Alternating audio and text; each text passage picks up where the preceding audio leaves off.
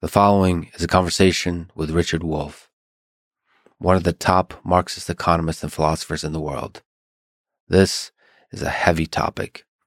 In general, and for me personally, given my family history in the Soviet Union, in Russia, and in Ukraine. Today, the words Marxism, socialism, and communism are used to attack and to divide, much more than to understand and to learn.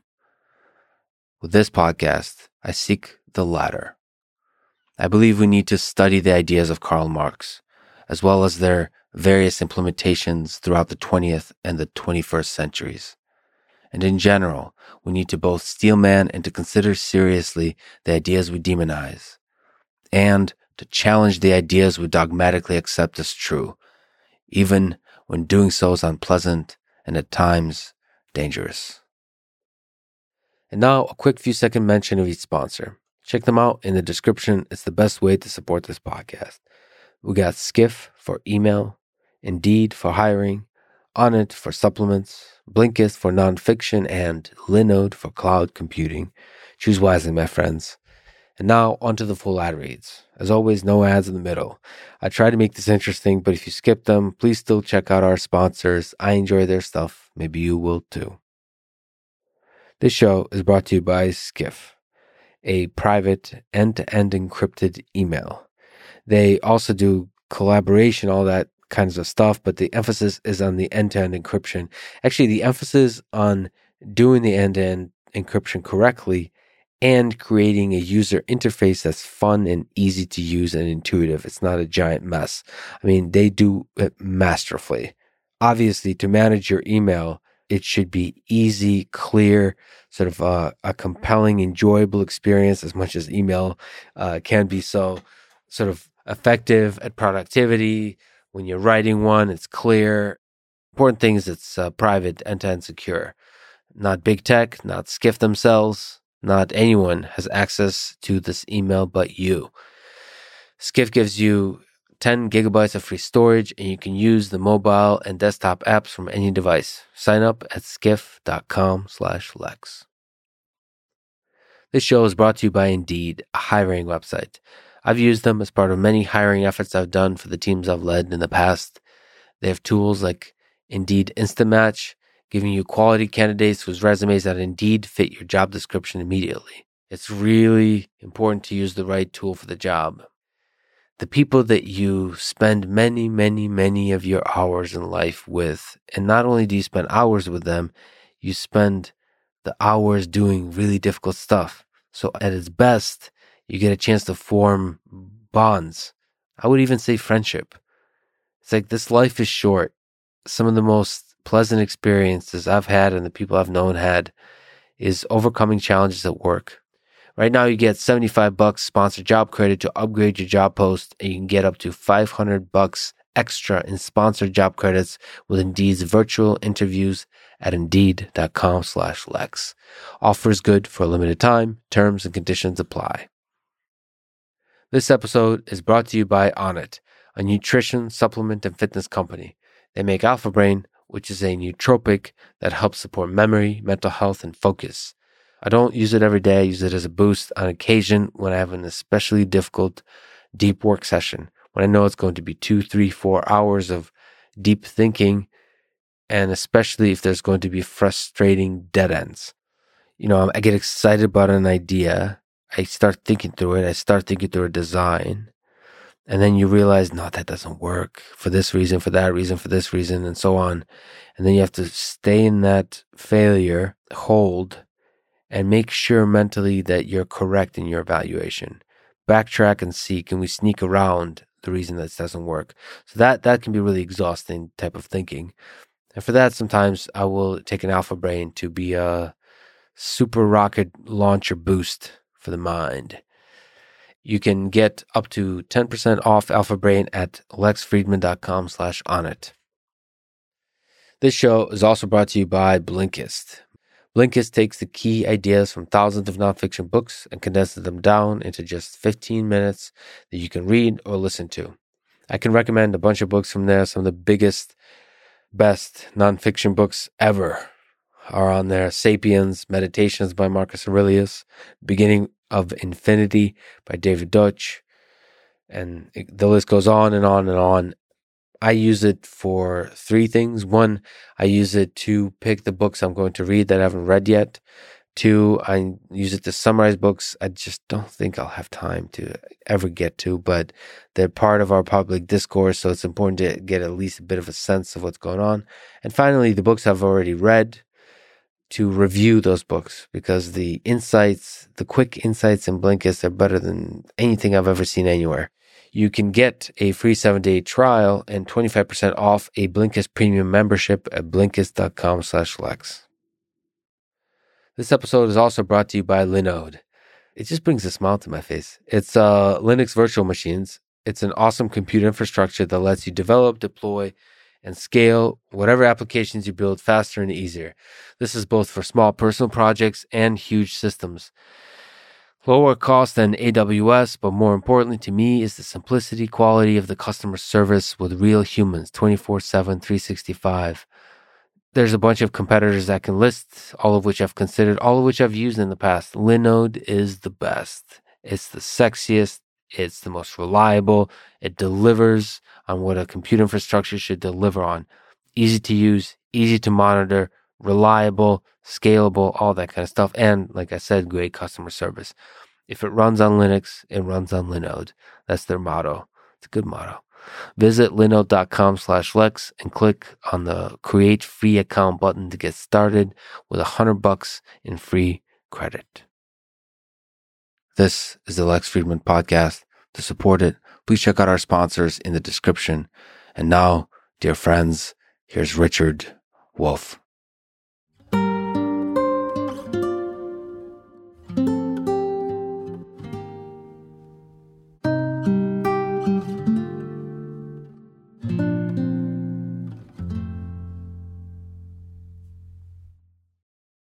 Let's start with a basic question, but maybe not so basic after all. What is Marxism?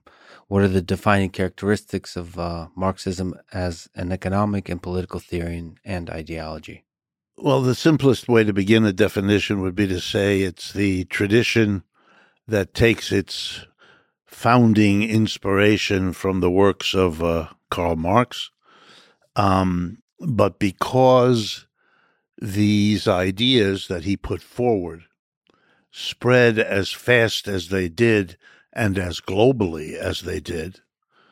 Literally, it's 140 years since Marx died. And in that time, his ideas have become major types of thinking in every country on the earth.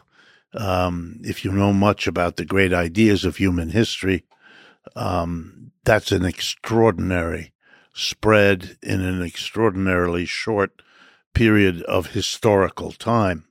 And what that has meant, that speed of spread and that geographic diversity, is that the Marxian ideas interacted with very different cultural histories, religious histories, and economic conditions.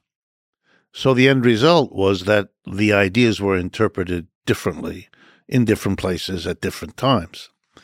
And therefore, Marxism, as a kind of first flush definition, is the totality of all of these very different ways of coming to terms uh, with it. For the first roughly 40, 50 years, um, Marxism was a tradition of thinking critically about capitalism.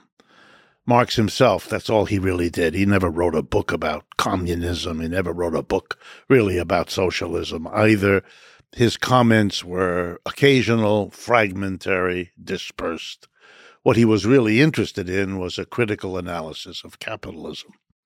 And that's what Marxism was, more or less, in its first 40 or 50 years.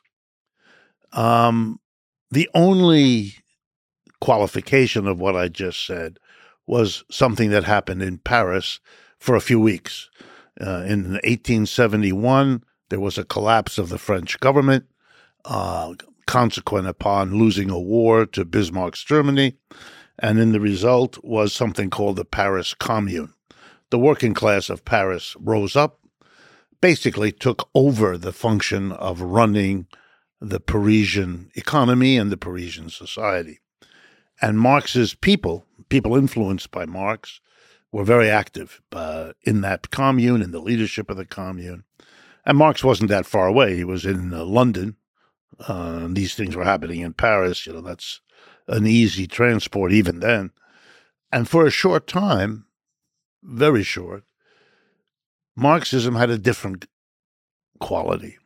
In addition to being a critique of capitalism, it became a theory of how to organize society differently. Before that had only been implicit. Now it became explicit. What is the leadership of the Paris Commune going to do? And why? And in what order? And in other words, governing, organizing a society. But since it only lasted a few weeks, the French army regrouped, uh, and under the leadership of people who were very opposed to Marx, they marched back into Paris, took over, killed a large number of the of the communards, as they were called, and deported them to islands in the Pacific that the that were part of the French Empire at the time. The really big change happens in Russia in 1917. Now you have a group of Marxists, Lenin, Trotsky, all the rest, who are in this bizarre position to seize a moment. Once again, a war, like in France, uh, disorganizes the government, throws the government into a very bad reputation because it is the government that loses World War One, has to withdraw, as you know, uh, Brest-Litovsk and all of that, and the government collapses and the army revolts. And in that situation, a very small political party, Russian Social Democratic Workers' Party, um, splits under the pressures of all of this uh, into the Bolshevik and Menshevik divisions. Lenin, Trotsky, and the others are in the Bolshevik division. And to make a long story short, he's in exile. Uh, his position, uh, Lenin's position, makes him gets him deported because he says Russian workers should not be killing German workers. I mean, this is a war of capitalists who are dividing the world up into colonies, and Russian working people have no, should not kill and should not die for such a thing. As you can expect, they arrest him and they throw him out. Interestingly, in the United States, the, the comparable leader at that time of the Socialist Party here, as you know, there was no Communist Party at this point, that comes later, um, the head of the Socialist Party, a very important American figure named Eugene Victor Debs, makes exactly the same argument to the the Americans should not fight in the war. Uh, he's independent; he has nothing to do with Lenin. I don't even know if they knew of each other, but uh, he does it on his own. He gets arrested and put in jail here in the United States. By the way, he runs for president from jail and does very well, really very well. It's remarkable. Um, and he's the inspiration for Bernie Sanders. If you if you see the, the link, um, although he had much more courage politically than than Bernie has. That's really interesting. I'd, I'd love to return to that link maybe later. Yes, history uh, rhymes. Yes, the complicated story. Anyway, what the importance in terms of Marxism is that now this seizure of power by a group of Marxists that is a group of people inspired by Marx, developing what you might call a Russian, uh, even though there were differences among the Russians too, but a Russian interpretation. This now has to be transformed from a critique of capitalism into a plan, at least, what are you going to do in the Soviet Union? And a lot of this was then trial and error. Marx never laid any of this out probably wouldn't have been all that relevant if he had, because it was 50 years earlier in another country, etc. So what begins to happen, and you can see how this happens then more later in China and Cuba and Vietnam and Korea and so on, is that you have kind of a bifurcation. Much of Marxism remains chiefly the critique of capitalism, but another part of it becomes a set, and they differ from one to the other, a set of notions of what an alternative post capitalist society ought to look like, how it ought to work. And there's lots of disagreement about it, lots of confusion. Um, and I would say that that's still where it is, that you have a tradition now that has these two major wings critique of capitalism, notion of the alternative, and then a variety of each of those. And that would be the framework in which I would answer. That's what Marxism is about. Its basic idea, if you had to have one, is that human society can do better than capitalism, and it ought to try. And then we can start to talk about what we mean by capitalism. Fine. So we'll look at the critique of capitalism on one side, but maybe stepping back, what do you think Marx would say if he just looked at the different implementations of the ideas of Marxism throughout the 20th century, where his ideas that were implicit were made explicit? Um, would uh, would he shake his head? Would he enjoy some of the parts of the implementations? Like, what? Do you, how do you think he would analyze it? Well, he had a great sense of humor. I don't know if you've had a chance to take a look at his writing, but he had an extraordinary sense of humor. So my guess is he would deploy his humor in answering this question too. He would say some of them are inspiring, some of his interpretations of his work, and he's very pleased with those. Others are horrifying, and he wishes somehow he could erase the connection between those things and the lineage they claim from him, which he would. Uh, there's a German word. I don't know if these lang- if you speak the other languages. No. There's a wonderful German word called Verzichter, and it's stronger than the word refuse. It's if if you want to refuse something, but with real strong emphasis. Ich verzichte darauf is a German way of saying I, I, I don't want to have anything to do with that. And he would talk then, you know, in philosophical terms, because remember, he was a student of philosophy.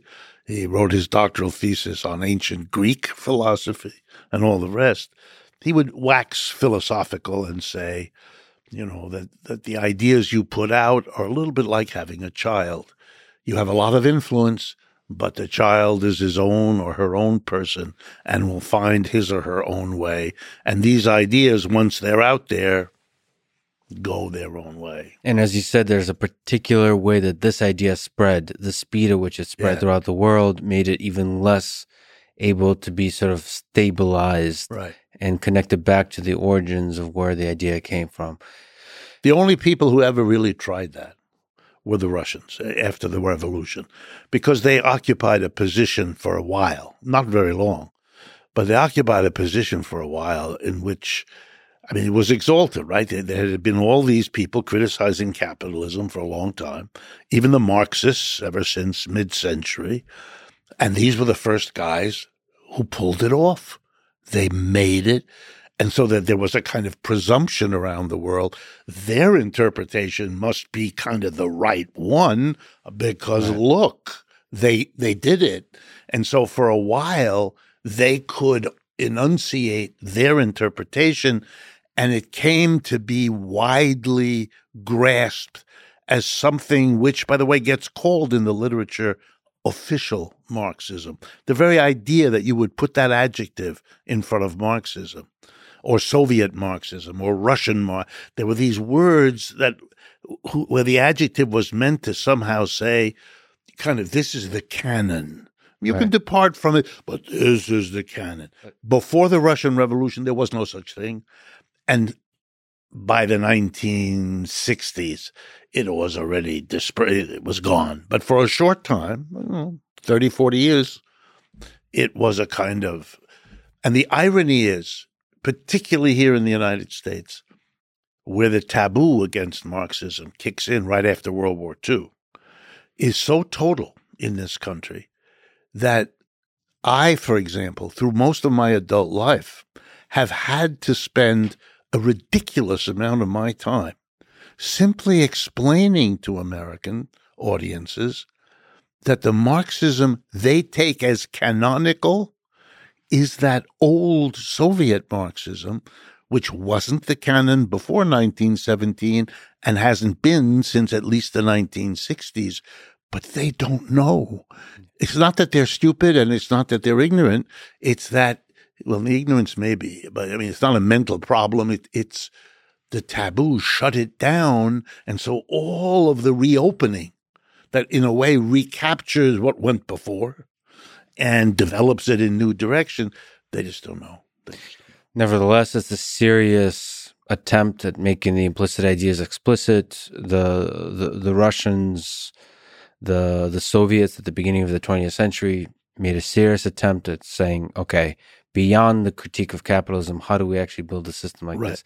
And so, in that sense, not at a high level, but at a detailed level, it's interesting to look at those particular uh, schools. Maybe Right, because for example, let me just take your point one step further. You really cannot understand the Cuban Revolution, the Chinese Revolution, uh, Vietnamese, and, and the others, because each of them is a kind of response, let's call it, to the way the Soviets did it. Yeah. Are you going to do it that way? Well, yes and no is the answer. This we will do that way, but that we're not going to do. And the differences are huge, but you could find a thread, I can do that for you if you want, in which all of them are in a way reacting. Hmm. They to are, the originals. yes, very much so. Like m- maybe most of rock music is reacting to the Beatles and the Stones. There's something like that. Can you speak to the unique elements of the various schools of that Soviet Marxism? So we got Leninism, Trotskyism, Stalinism, maybe even let's expand out to uh, Maoism. So um, maybe I could speak to sort of Leninism, uh, and then please tell me if I'm saying dumb things. Yeah. There's a, uh, I think for Lenin, there was an idea that there could be a small sort of vanguard party, like a small controlling entity that's like wise and is able to do the central planning decisions. Then for um, Stalinism, one interesting, so Stalin's implementation of all of this, one interesting characteristic is to move away from the international aspect of the ideal of Marxism to uh, make it all about nation, nationalism, the strength of nation. And then, um, so Maoism is, it's, it's different in that it's focused on, uh, agriculture, on rural. Um, and then Trotskyism, I don't know except that it's anti-Stalin. right. I mean, I don't even know if there's unique sort of philosophical elements there. Anyway, can you maybe from those or something else speak to different unique elements that are interesting to think about about implementation of Marxism in the Sure. real world? Probably the best way to get in the, into this is to describe something that happened in Marxism that then shapes the answer to your question. In the early days of Marx's writings, and you know, he, his life spans the 19th century. He's born in 1818, dies in 1883. So literally, he lives the 19th century. And you might, I mean, to make things simple, you might look at the first half or the first two thirds of his life as overwhelmingly gathering together the precursors to his own work. Marx was unusually scholarly in the sense that partly because he didn't work a regular job and partly because he was an exile in London most of his adult life, he worked in the library. I mean, he had a lot of time. He got subsidized a little bit by Engels, whose family were manufacturers. And you might say the first half to two thirds of his life are about the critique of capitalism. And that was what, in a broad sense, the audience for his work, Western Europe, more or less, uh, was interested in. That's what they wanted. And he gave that to them. He wasn't the only one, but he was very, very effective at it. Um, by the last third of his life, he and the other producers of a anti-capitalist movement, people like the Chartists in England, that's a whole nother movement, um, the uh, anarchists of various kinds, like Proudhon in France, or Kropotkin or Bakunin in Russia, and so on. Uh, you, you pull all these together, and there was a shift in what the audience, let's call it a mixture of militant working class people on the one hand and critical or radical intelligentsia on the other, they now wanted a different question. They were persuaded by the analysis. They were agreeable that capitalism was uh, a phase they would like to do better than. And the question became, how do we do this? Not anymore, should we? Why should we? You know, could we maybe fix capitalism? No, they had gotten to the point the system has to be fundamentally changed. But they got, they didn't go, well, you might imagine, they didn't go and say, well, what will that new system looks like? They didn't go that way. What they did was ask the question, how could we get beyond capitalism? It seems so powerful. It seems to have captured people's minds, people's daily lives, and so on. Um, and the f- focus of the conversation became this was already by the last third of the 19th century the question of the agency, the mechanism whereby we would get beyond. And again, make a long story short, the conversation focused on seizing the government. See, before that, it wasn't that the government was not a major interest. If you read uh, Marx's Capital, the great work of his maturity, three volumes, there's almost nothing in there. The state, I mean, he mentions it, but he's interested in the details of how capitalism works. Factory by factory, store by store, office. What's the structure? The government's secondary for him. But there's also humans within that capitalist system of there's the working class. Right. It's, a, it's about That's the what class he's struggle. That's what he's, he's interested in each in the work. Think of it almost mechanically like the workplace. In the workplace, there are some people who do this and other people who do that, and they accept this division of authority Mm-hmm. and they accept this division of what's going on here, particularly because he believed that the core economic objective of capitalism was to maximize something called profit, which his analysis located right there in the workings of the enterprise. Not, they- not the government was not the, the, the key factor here. And he was looking at ideas of value. Yes. How much is the, how much value does the labor of the individual workers provide? And that means how do we reward the workers in an ethical way? And so those are the questions of, uh, Right. Well, well, we'll, we'll get to yeah, okay, okay. But the government is was really- not part of that picture. right. Okay. So it's very significant that towards the end of the 19th century, Marx is still alive when this begins, but it, it really gets going after he dies, is this debate among Marxists about the role of the state. They all agree, nearly all of them agree, that you have to get the state, the, the working class has to get the state because they see the state as the ultimate guarantor of capitalism. When things get really out of hand, the capitalist calls the police, or he calls the army, or both of them. And so the government is, in a sense, this key institution captured in Marx's lang- Marxist language by the bourgeoisie, by the by the other side, the capitalists, and yet vulnerable because of suffrage. If suffrage is universal or nearly so, if everybody gets a vote, which in a way capitalism brings to bear, part of its rejection of feudalism in the French American Revolution is to create a place where elected representative. So the, the government being subject to, suffrage creates the notion, aha, here's how we're going to, we have to seize the state. And then the, the, that gets agreed upon, but there's a big split as to how to do it. One side says you go with the election. You, you, you mobilize the voter. That gets to be called reformism within Marxism. And the other side is revolution. Don't do that. This system, if I may quote Bernie again, is rigged. Uh, you can't get there. They, they've long ago learned how to manipulate uh, parliaments. They buy the politicians and all that. And therefore, revolution is going to be the way to do it. Revolution gets a very big boost because the Russians, they did it that way. They didn't do, I mean, they fought in the Duma, in the, in the parliament, but they didn't. And that, this focus on the state, I would argue, goes way beyond what the debaters at the time, uh, and if you're interested in the great names, there was a great theorist of the the role of the state in a reformist strategy to get power uh, in Germany named Edward Bernstein. Very important.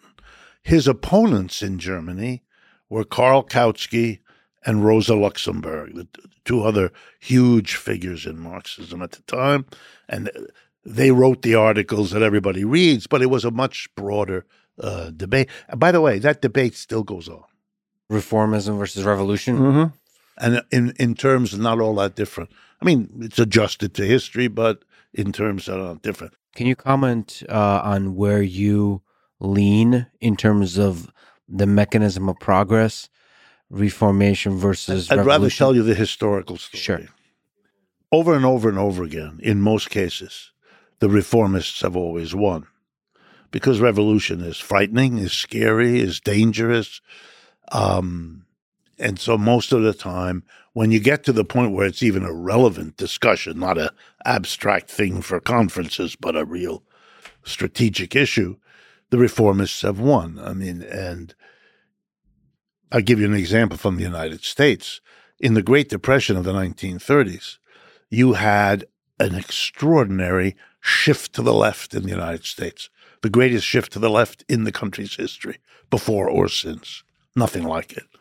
Suddenly, you created a vast left wing composed of the labor movement, which went crazy in the 1930s. We, we organized more people into unions in the 1930s than at any time before or any time since. It is the explosion. And at the same time, the explosion of two socialist parties and the Communist Party that became very powerful, and they all worked together, creating a very powerful leftist uh, presence in this country. They debated in a strategically real way reform or revolution. The reformers were the union people, by and large, and the the communists were the revolutionaries, by and large, because they were affiliated with the Communist International, with Russia, and all of that. And in between, you might say that the two socialist parties, one that was Trotskyist in inspiration, and the other one more moderate Western European kind of socialism.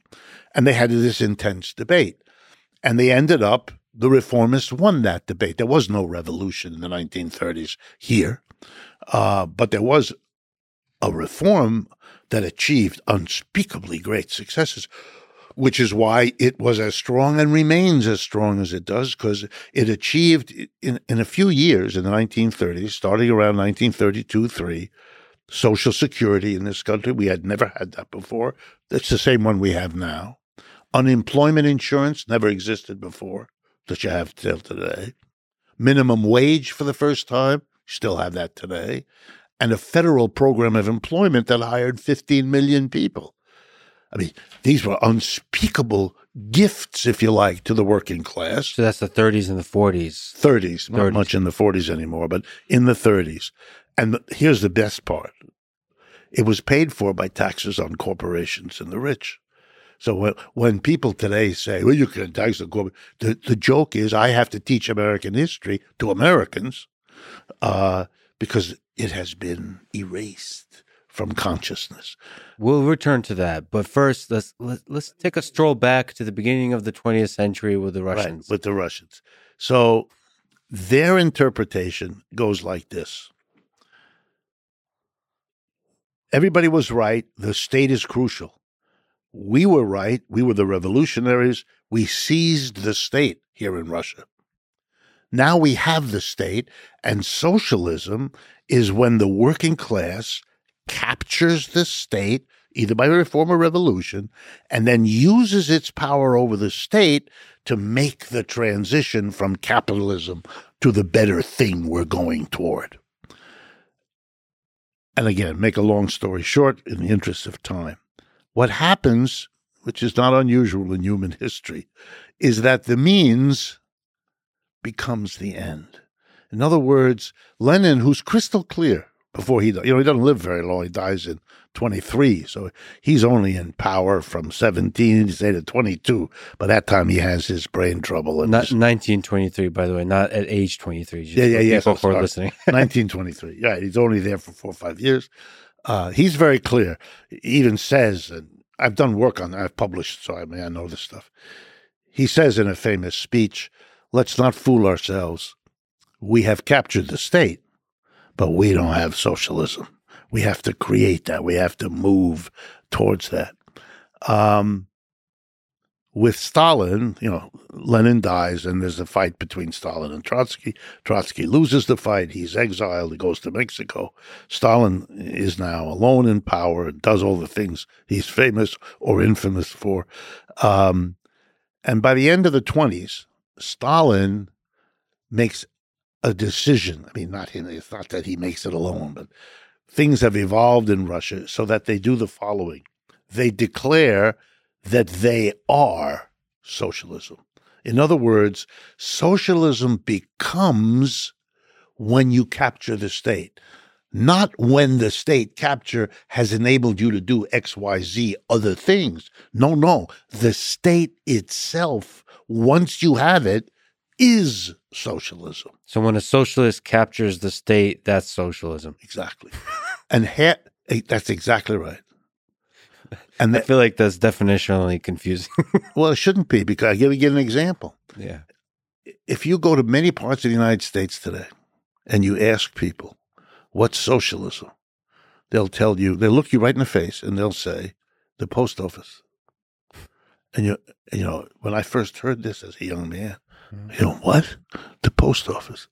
It took me a while to understand. The post office, Amtrak, the Tennessee, Va- all the examples in the United States where the government runs something. This is socialism. Mm-hmm. See, capitalism is if the government doesn't run it. If a private individual who's not a, a government official runs it, well, then it's capitalism. If the government takes it, then it's socialism. So what is wrong with that reasoning? So the idea, I think, Well, it- just- there's nothing wrong with it. It's a way of looking at the world. It's just got nothing to do with Marx. well, there's Marx, there's Marxism. Let's, Right. let's try to pull this apart. So, what role uh, does central planning have in Marxism? So, Marxism is concerned with this class struggle, with respecting the working class. Right. What is the connection between that struggle and central planning that is often central planning is often associated with Marxism? Right. So a centralized power doing Russia did that. allocation. So that's a that's that has to do with a very specific set of implementations Right. initiated by the Soviet Union. Has nothing to do with Marx. How else can you do? I don't think you can find yes. anywhere in Marx's writing anything about central planning or any other kind of planning. Again, fundamentally, then uh, Marx uh, Marx's work it has to do with um, with factories, with workers, with with the bourgeoisie, with Yeah. the and and the uh, the the exploitation of the of the working class. Exactly. You still have to take that leap. What is beyond capitalism? Right. So maybe we should turn to that. Expl- Yes. Focus on that. Okay. Yes. What? Okay. We've already looked historically at several attempts Right. to go beyond capitalism. How else can we go beyond capitalism? Um, let me push it a little further. They didn't succeed, in my judgment, as a Marxist. And I'm now going to tell you why they didn't succeed because they didn't understand as well as they could have or should have what Marxist was trying to do. I think I would have been like them if I had lived at their time under their circumstances. This is not a critique of them, but it's a different way of understanding what's going on. All right. So, give you an example. Most of my adult life, I have taught Marxian economics. I'm a professor of economics. I've been that all my life. I'm a graduate of American universities. As it happens, I'm a graduate of what in this country passes for its best universities. That's another conversation you and I can have. So I went to Harvard, then I went to Stanford, and I finished at Yale. I'm like a poster boy for elite education. They tried very hard. By the way, I had I spent 10 years of my life in the Ivy League. 20 semesters, one after the other, no break. Mm-hmm. In those 20 semesters, 19 of them never mentioned a word about Marxism. That is, no critique of capitalism was offered to me, ever, with one except one professor in Stanford in the one semester I studied with him. He gave me plenty to read, but nobody else. So uh, that, that's really interesting. You you've mentioned that in the past, and that's very mm-hmm. true, which makes you a very interesting figure to hold your ground intellectually through this idea space where just people don't really even talk about it. No. Um, perhaps we can d- discuss historically why that is, but nevertheless, that's the case. So, Marxian economics, did Karl Marx come up in conversation as a kind of dismissal? The so, best example, yeah, he came up only as an object of dismissal. For give you an example, the major textbook in economics that I was taught with, and that be, was for many years the canonical book. It isn't quite anymore um, was a, a, book authored by a professor of economics at MIT named Paul Samuelson. Mm-hmm. And people kind of, you know, a whole generation or two were trained on his textbook. If you open the cover of his textbook, he has a tree and you know, and the tree is Adam Smith and David Ricardo at the at the root, mm-hmm. and then the the different branches of it. He's trying to give you an idea as a student of how the thing developed. and it's a tree, and everybody on it is the bourgeois. And then there's this one little branch that goes off like this and sort of starts heading back down. That's Karl Marx. In other words, he had to have it complete because he's not a complete faker. But beyond that, no, there was no. Nothing in the book gives you two paragraphs of an approach. But that's Cold War.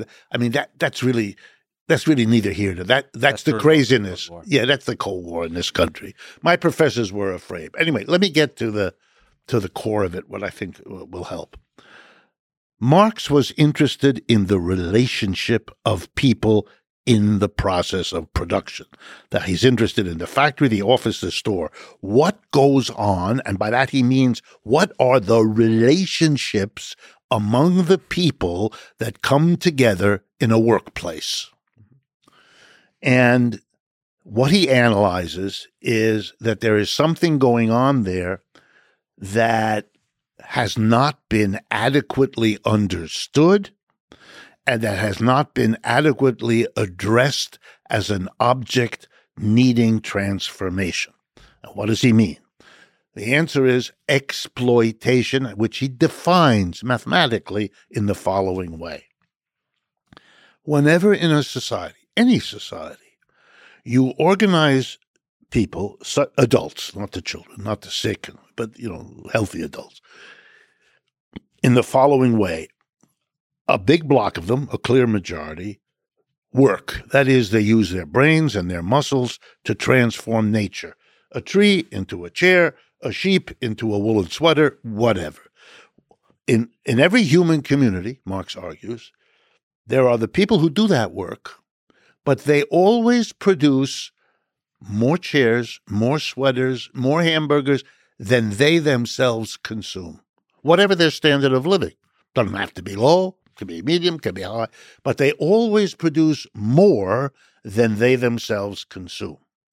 That more, by the way, Marx, when he writes this, uses the German word mehr, M E H R, which is the English equivalent of more. It's the more that more got badly translated into the word surplus.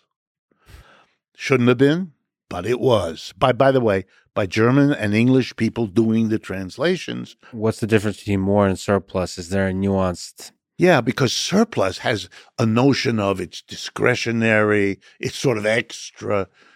He's not taking a he's not making a judgment that it's extra. It's a simple math equation. Yes, very simple. One minus Literally, the other. Yes. X minus Y. versus That's right. X is, minus the, X is the total output. Y is the consumption by the producer. Therefore, X minus Y equals S, the surplus. Exactly. Exactly. Now, Marx argues the, que- the minute you understand this, you will ask the following question Who gets the surplus? Who gets this extra stuff hmm. that is made but not consumed by those who made it? And Marx's answer is therein lies one of the great shapers of any society. How is that organized? For example, who gets it? What are they asked, if anything, to do with it in, re- in exchange for getting it? What's their social role? For example, here we go now. If you get this, and you get the core of it anyway. Um, and I don't charge much. Um, the workers themselves could at least get it less than lawyers. right. That's right. right. Uh, the workers themselves could get it. yes. That's the closest Marx comes to a definition of communism. Communism would would be if the workers who produce the surplus together decide what to do with it. So this has to do not just with who gets it, but more importantly, who gets to decide who gets it. Well, who gets it and who gets to decide what to do with it? Right. Because you can't decide it if you don't have disposition over it. So the the lot just the logic of the word sequence. It's produced. It's Marx uses the word appropriated. In other words, whose property, who who gets to decide, if you like, what happens. All that property ever meant is who gets to decide and who's excluded. That's a clean definition of communism. Right. And that's the. By the way, it's not just clean. It's the only one. So what's uh, can we just linger on the definition of exploitation in Yes. that context? easy. Becomes very easy to exploitation exists if and when the surplus that's produced is taken and distributed by people other than those who produced it. Slaves produce a surplus which the master gets. Serfs produce a surplus which the lord gets. Employees produce a surplus which the employer gets it's very simple. These are exploitative class structures because one class produces a surplus appropriated, distributed by another group of people, not the ones who produced it, which creates hostility, enmity, envy, anger, resentment, and all of the problems you can lump under the heading class struggle. I use a metaphor, simple metaphorical story. You have two children, let's assume, and you take them to Central Park, a few blocks from here. It's a nice day, and the children are playing, and in comes one of those men with an ice cream truck comes by. Ding a ling a ling a ling, your children see the ice cream. Daddy, get me an ice cream. So you walk over, you take some money, and you get two ice cream cones, and you give them to one of the children. The other one begins to scream and yell and howl. Obviously, what's the issue? And you realize you've just made a terrible mistake. So you order the one you gave the two ice cream cones to, give one of those to your sister or your brother or whatever it is. And that that's how you solve the problem. Until a psychologist comes along and says, you know, you didn't fix it by what you just did. You should never have done that in the first place. My response, so you understand, all of the efforts to deal with inequality in economic, political, cultural, these are all giving the ice cream cone back to the kid. You should, you should never do this in the first place. The reallocation of resources creates bitterness in the populace. Look at our we've this country is tearing itself apart now in a way that I have never seen in my life, and I've lived here all my life, and I've worked here all my life. It's tearing itself apart, and it's tearing itself apart basically over the redivision, the redistribution of wealth, having so badly distributed in the first. But that's all in Marx. And notice, as I explained to you wh- what is going on in this tension filled production scene in the office, the factory, the store, I don't have to say a word about the government. I'm not interested in the government. The government's really a, a very secondary matter to this core question. And here comes the big point. If you make a revolution and all you do is remove the private exploiter and substitute a government official without changing the relationship, you, you can call yourself a Marxist all day long, but you're not getting the point of the Marxism. The point was not who the exploiter is, but the exploitation per se. You got to change the organization of the workplace so there isn't a group that makes all the decisions and gets the surplus vis a vis another one that produces it.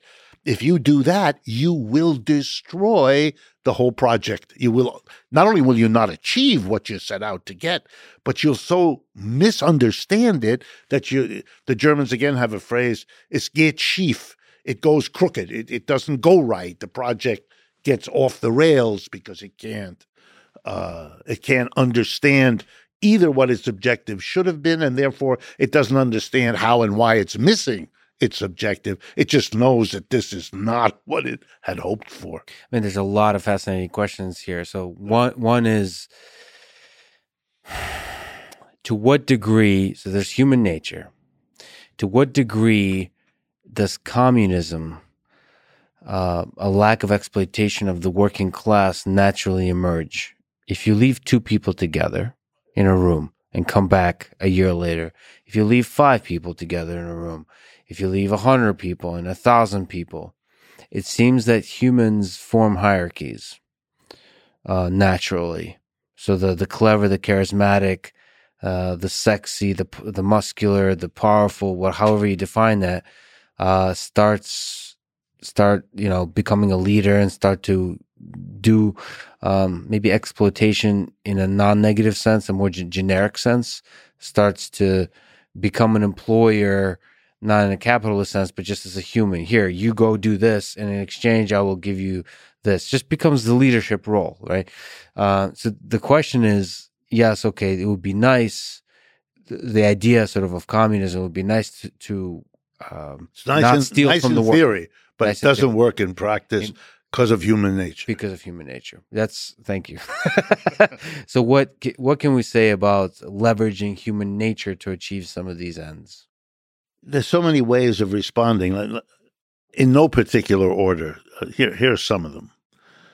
Um, the history of the human race, as best I can tell, is a history in which a succession of social forms, forms of society, arise.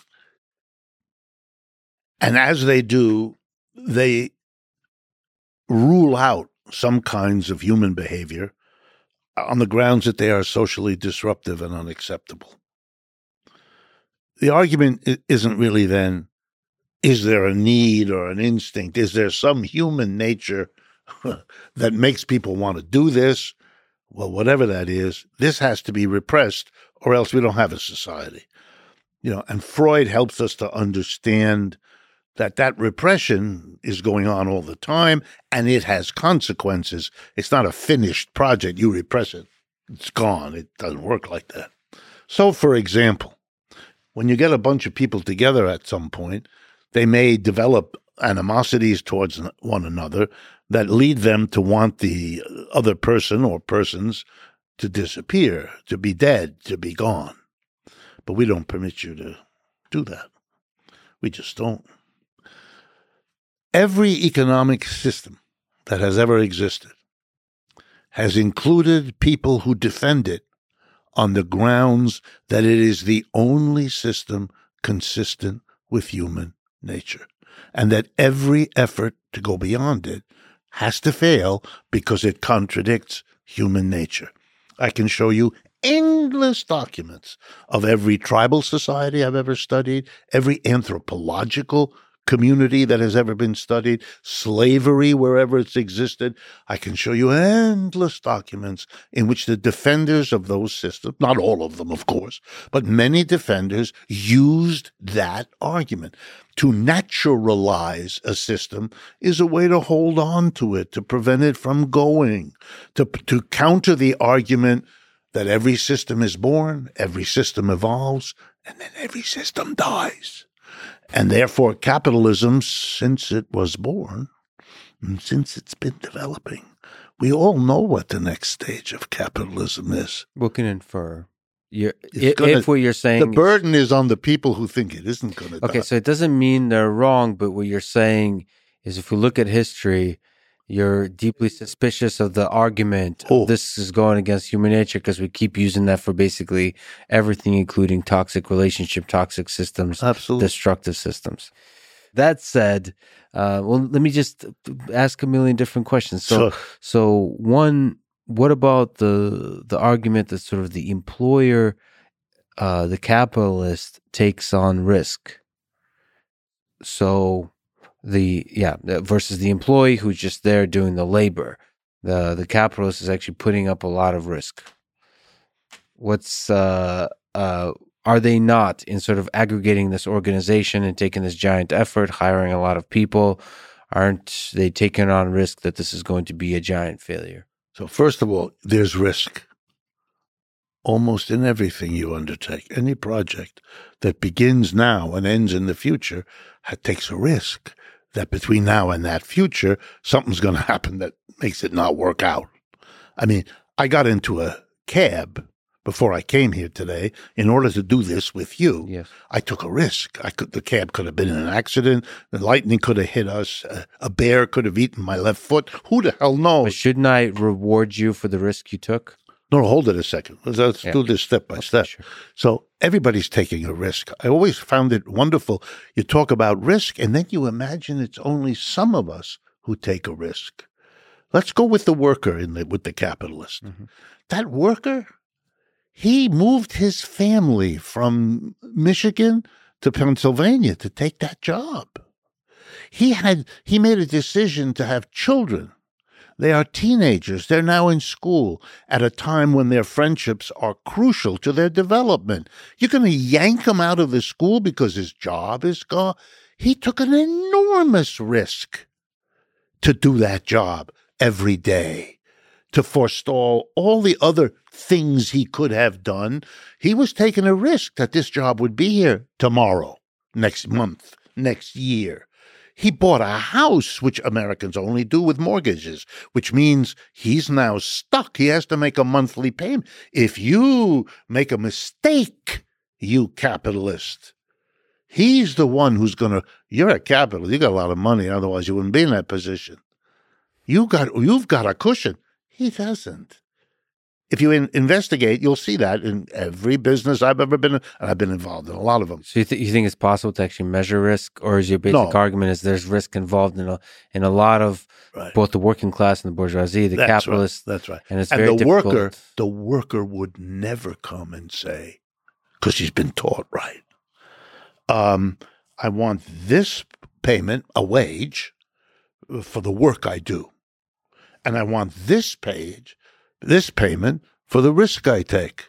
Well, there's some level of communication like that. You you you have acknowledgement of dangerous jobs, but that's probably built into the salary, all those kinds of things. You you understand, but you're not Lex, you don't- incorporating You don't the real, full spectrum of risk. you like don't you you don't believe that. This country is now being literally transformed from below by an army of workers who work at Amazon, uh, fast food joints. You know what their complaint is? It's killing us. We get paid shit and it's killing us. There is no relationship, except in the minds of the defenders of capitalism, between the ugliness, the difficulty, the danger of labor on the one hand and the wage. Let me give you just a couple of examples because this is my this is my job, this is my life, what I do. All right, the median income of a child care worker in the United States right now, as we speak, is eleven dollars and twenty two cents an hour Mhm. median. So fifty percent make less, fifty percent make more. The median income for car park attendant is several dollars per hour higher than that. What does the car park attendant do? He stares at your car for many hours to make sure that nobody comes and grabs it. Mhm. Maybe he parks it and he moves it around to get it in and out. by any measure that I know of that makes any rational sense, being in charge of of toddlers, two, three, four year olds who are at the key moment of mental formation, the first five years, to do to give that a lower salary than you give the guy who watches your car. Come on, I know how to explain it. Gender explained, all kinds of issues. The the car park people are, are males, and the the child care people are females, and that that in our culture is a very big marker of what. But the one who said only the economics professor, nobody else says this stuff because in economics, I don't know if you were familiar with our profession, but we have something which we call marginal product. This is a this is a, a fantasy. I, I was a mathematician before I became an economist. I loved mathematics. I I specialized in mathematics, so I know mathematics pretty well. What economists do is, is silly, is childish, but they think it's mathematics, very sophisticated. It isn't. But think for a minute what it means to suggest that you can identify the marginal product of a factor of production, like a worker. In the, in the textbook, when when it's taught, I've taught this stuff. Mm-hmm. I hold my nose, but I teach it. Then I explain to students what I've just taught you is horse shit. But I first I teach it. What is the marginal product? If it might be useful, it, the notion is if you take away one worker right now from the pile, what will be the diminution of the output? That's the marginal product of that worker. Measured by the amount of the output that diminishes. Output of the raw product. Of, of the, of the yeah, product. Usually in real terms, so physical, not not the value. You could do a value, but it's really more the physical you're after. I mean, I, there is a transformation thing. We'll, I'd love to talk to you about about value. It's so interesting. Yes. What is oh, value? I'd be, I'd be glad to talk to you about value and price and all of that. But, but I just want to get to the Hegel, who was Marx's teacher, has a famous line. You can't step in this in the same river twice.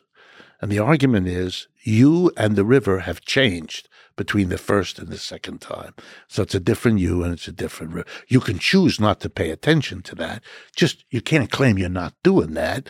You can't claim that you can actually do that because you can't. There is no way to do oh, that. So the, the, the meaning that you can't just remove a worker and have a clean mathematical calculation of the effect that it has on the output. That's right. Because too many other things are going on. Too many things are changing, and you cannot assume much as you want to, that the outcome on the output side is uniquely determined by the change you made on the input side.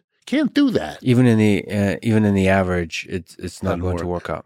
You can take look. Mathematics is full of abstractions. You can abstract. You can say, as as we do in economics, ceteris paribus. You know, everything else held constant.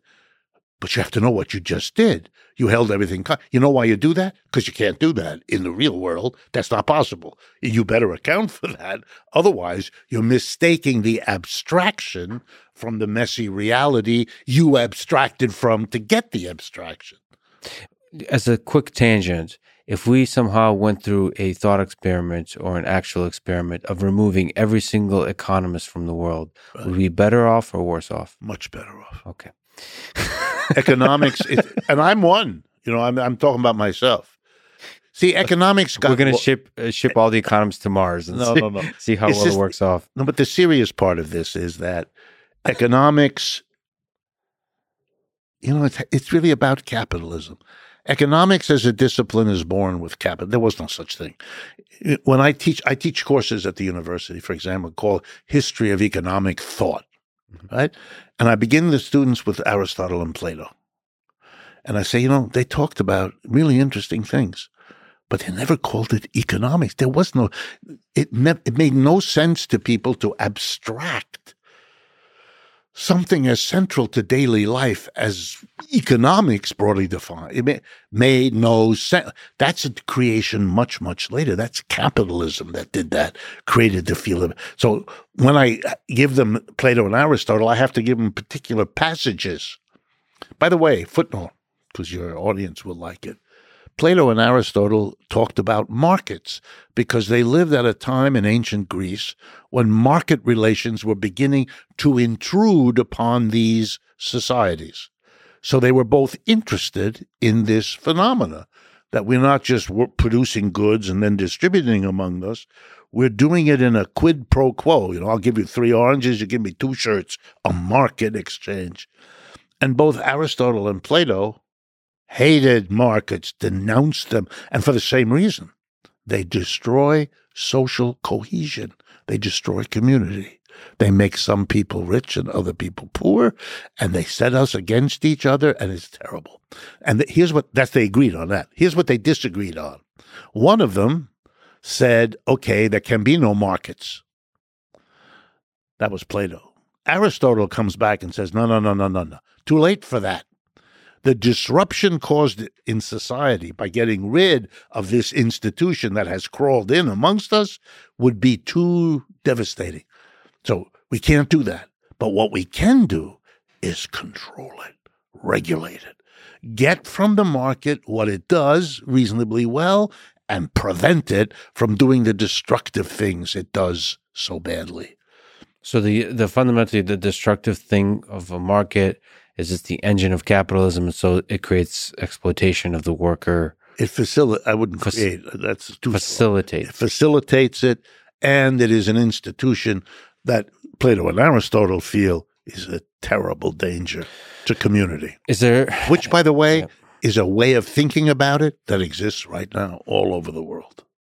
Look, the medieval Catholic Church had a doctrine, the prohibition of usury you know, and this was that God said, uh-huh. if there's a person who needs to borrow from you, then that's a person in need. And the good Christian thing to do is to help him.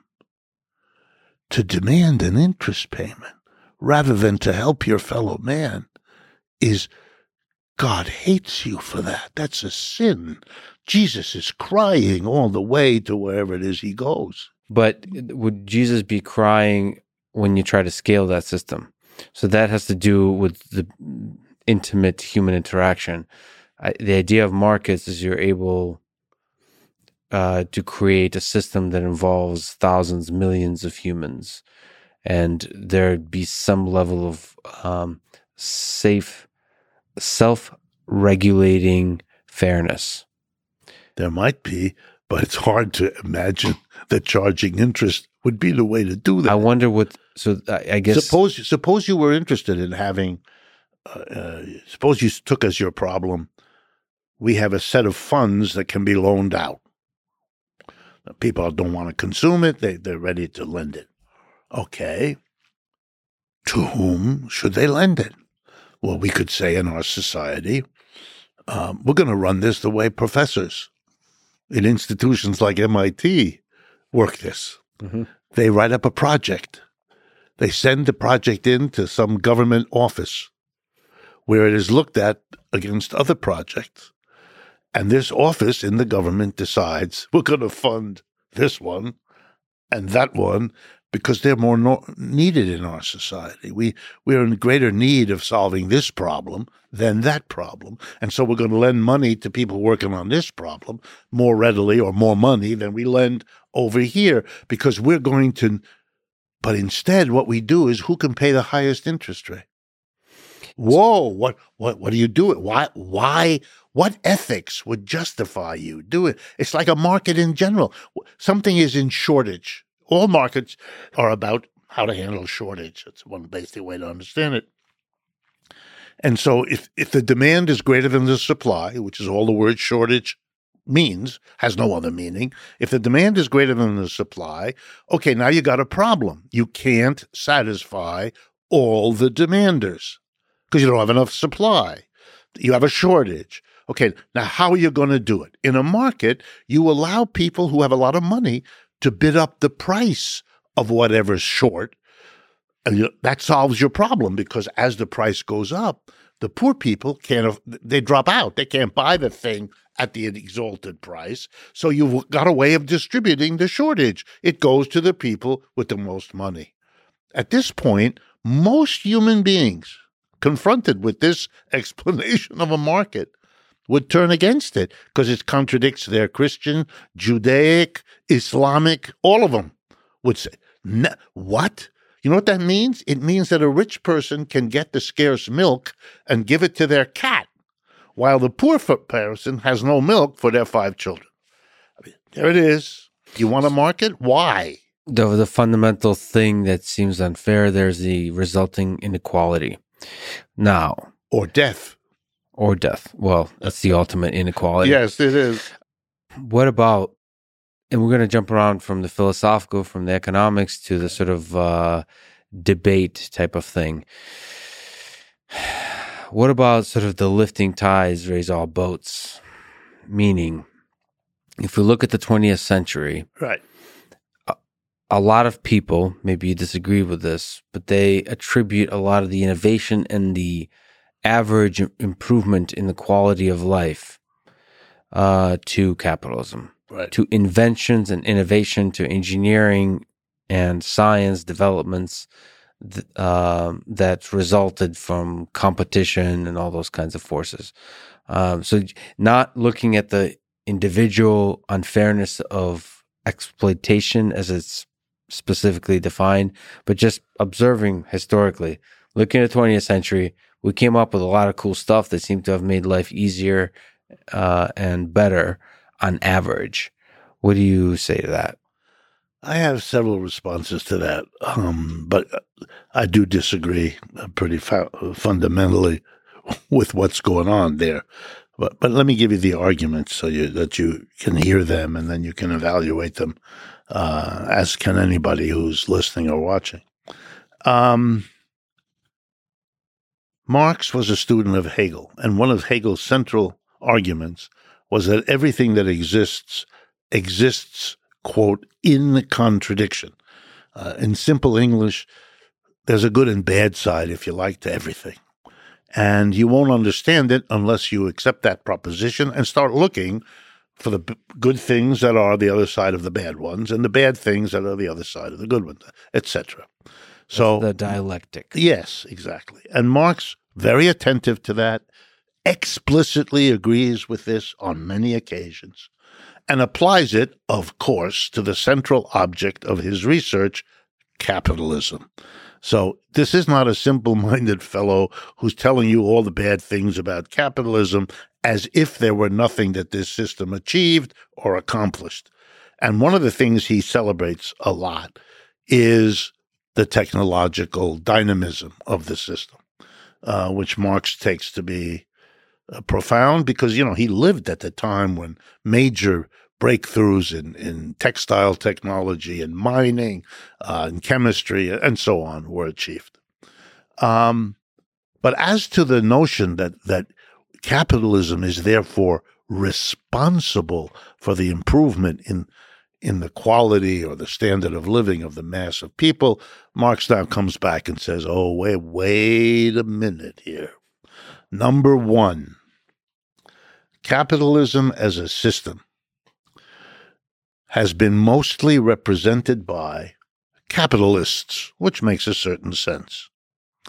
And those capitalists, with very few exceptions, some, but very few, have fought against every effort to improve the lives of the mass of people. The goal of a capitalist is to minimize labor costs what that means is replace a worker with a machine, move the production from expensive US to cheap China, uh, bring in desperate immigrants from other parts of the world because they will work for less money than the folks that you have here at home. Uh, every measure to help the standard of living of American workers had to be fought for for decades over the opposition of capitalists from the beginning to right now. The reason we have a minimum wage, which was passed 19 middle of the 1930s, when it was proposed, it was blocked by capitalists. They got together. They don't want. And today, uh, uh just a factoid for you. The last time the minimum wage w- was raised in the United States, federal minimum wage, was in 2009 when it was set at the lofty sum of $7.25 an hour, which you cannot live on.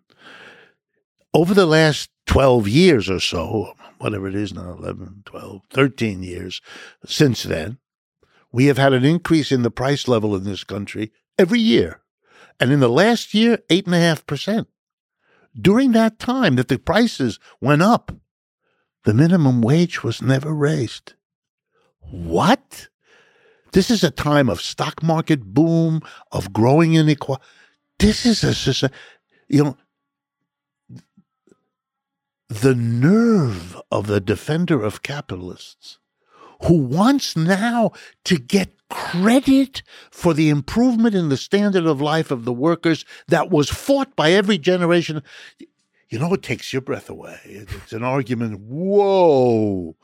Eh, but I take my hat off if I had one, because that is one of the only ways to justify this system.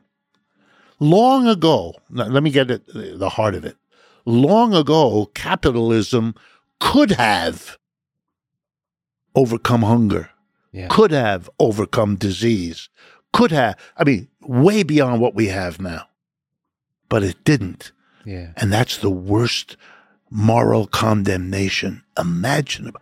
How do you justify that when you could, you didn't? Look, I let, let me get at it another way because this may may interest you anyway. The issue is not that capitalism isn't technologically dynamic. It is. And along the way, it has developed things that have helped people's lives get better. No question. But the notion that the the mass enjoyment of a rising standard of living is somehow built into capitalism is factually nuts and is such an outrageous and I can give you a because you do math, you'll, you'll mm-hmm. understand it.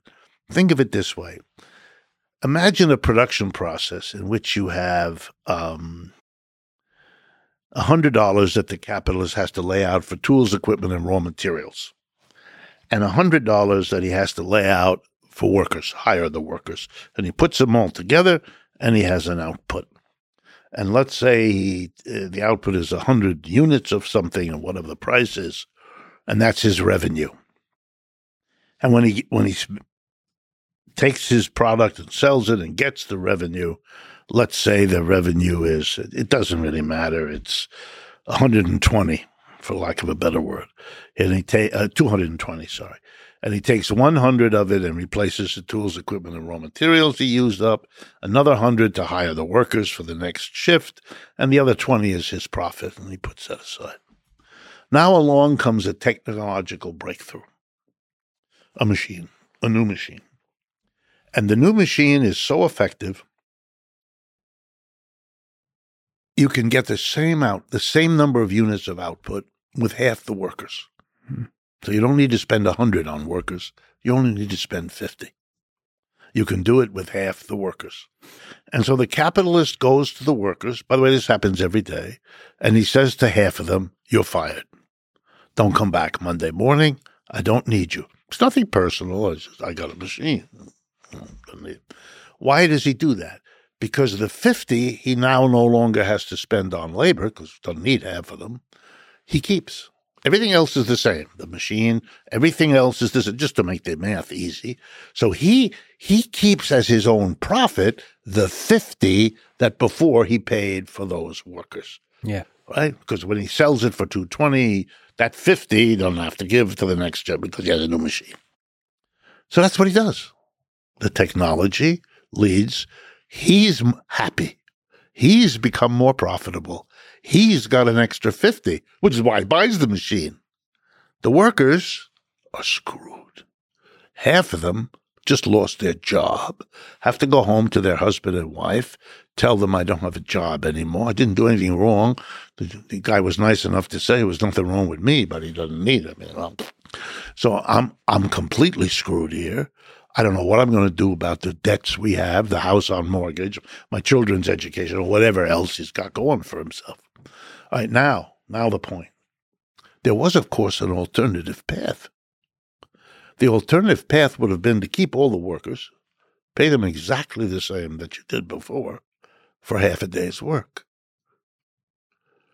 You would have got the same output, same revenue, same profit as before.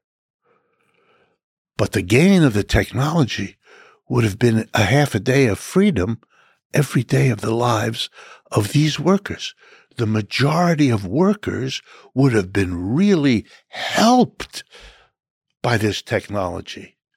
But instead, they were screwed so that one guy, the employer, could make a big bundle of more money. You want to support a system like this? Well, uh, to go back to Hegel, Yes, the good and the bad. yes. So you just listed the bad, and you also first listed the good, the technological innovation of this kind of system. The question is the alternative, uh, whatever, as we try to sneak up to ideas of what the alternative might look like, Right. what are the good and the bad of the alternative? So you just kind of, as a opposite, the contrast, by contrast, showed that, well, a nice alternative is you work less, get paid the same, you have more leisure time, Right. op- opportunity to to pursue other Interests. other interests, the creative interests, Right. family, Right. flourish as a human being, uh, basically uh, strengthen and uh, embolden the basic humanity that's Right. under all, all of us. Yes, but then what cost does that have on the um, the deadline fueled, competition fueled machine of technological innovation that is the positive side of capitalism? Slows it down. it slows it down. And the question is, which is more important for the flourishing of humanity? I love. I agree with that, and I'd love there to be a democratic mechanism. So let's let's discuss it. Let's debate it, and then let's uh, decide what mixture. Because it's not either or. Mhm. The math problem I gave you is either or. We could mix it. You could have a third less of a working day instead of a half less, and then the other part would be extra profit for our employer, et cetera, et cetera. So let's have a democratic discussion of what is the mix between the positive and we have no such thing. Yeah. All of this is decided by one side in this debate, which not only we know what they do, they always choose the one that maximizes Yes. their profit because that's what they were told to do in business school where I've taught, right? Um, so we not only is it an undemocratic decision, but it's lopsided to boot. So we don't have the opportunity. But I would love for us to be good Hegelian Marxists and say, let's take a look at the plus and the minus and make the best decision that we can. We'll make mistakes, but we'll all make them together. It won't be one of us making a dictatorial decision. You know, Marx developed the notion of the dictatorship of the proletariat, not as a notion of how government uh, is not, I'm sorry, not Marx, Lenin did that. Not as a notion of how a government works, but as a notion of what the practical reality is. The dictatorship of these key decisions is not made by some sitting council. It's made by each little capitalist in his, her relationships with the workers in the workplace, which is why Marx focused his analysis on that point. And by the way, I can sketch for you right now so it doesn't lurk in the background Yeah. what the alternative is. Yeah, let's go there. Okay. It goes right back to what I said earlier. The workers themselves, the collection of employees together appropriate their own surplus and decide democratically what to do with it, which includes the decision of whether or not to buy a machine and whether or not to use the machine and the savings it might allow to be handled by more leisure for themselves Mhm. or as a fund for new developments in technology or new products or whatever they want. And you know, this this is an old idea in human. Marx loved that. Toward the end of his life, he he started reading extensively in anthropology. And one of the reasons he did that toward the end of his life was because he kept discovering that in this society and that, including here in the United States, that there were examples of people who organized their production in precisely this way as a collective, democratic, community in which everybody had an equal voice. So we all together decide democratically what to produce, how to produce, where to produce, and what to do with the output we all help to produce. So let's do it in, you know, in this country where democracy is a value nearly everybody subscribes to. Think about it this way the stunning contradiction that there is a place in our society where democracy has never been allowed to enter the workplace.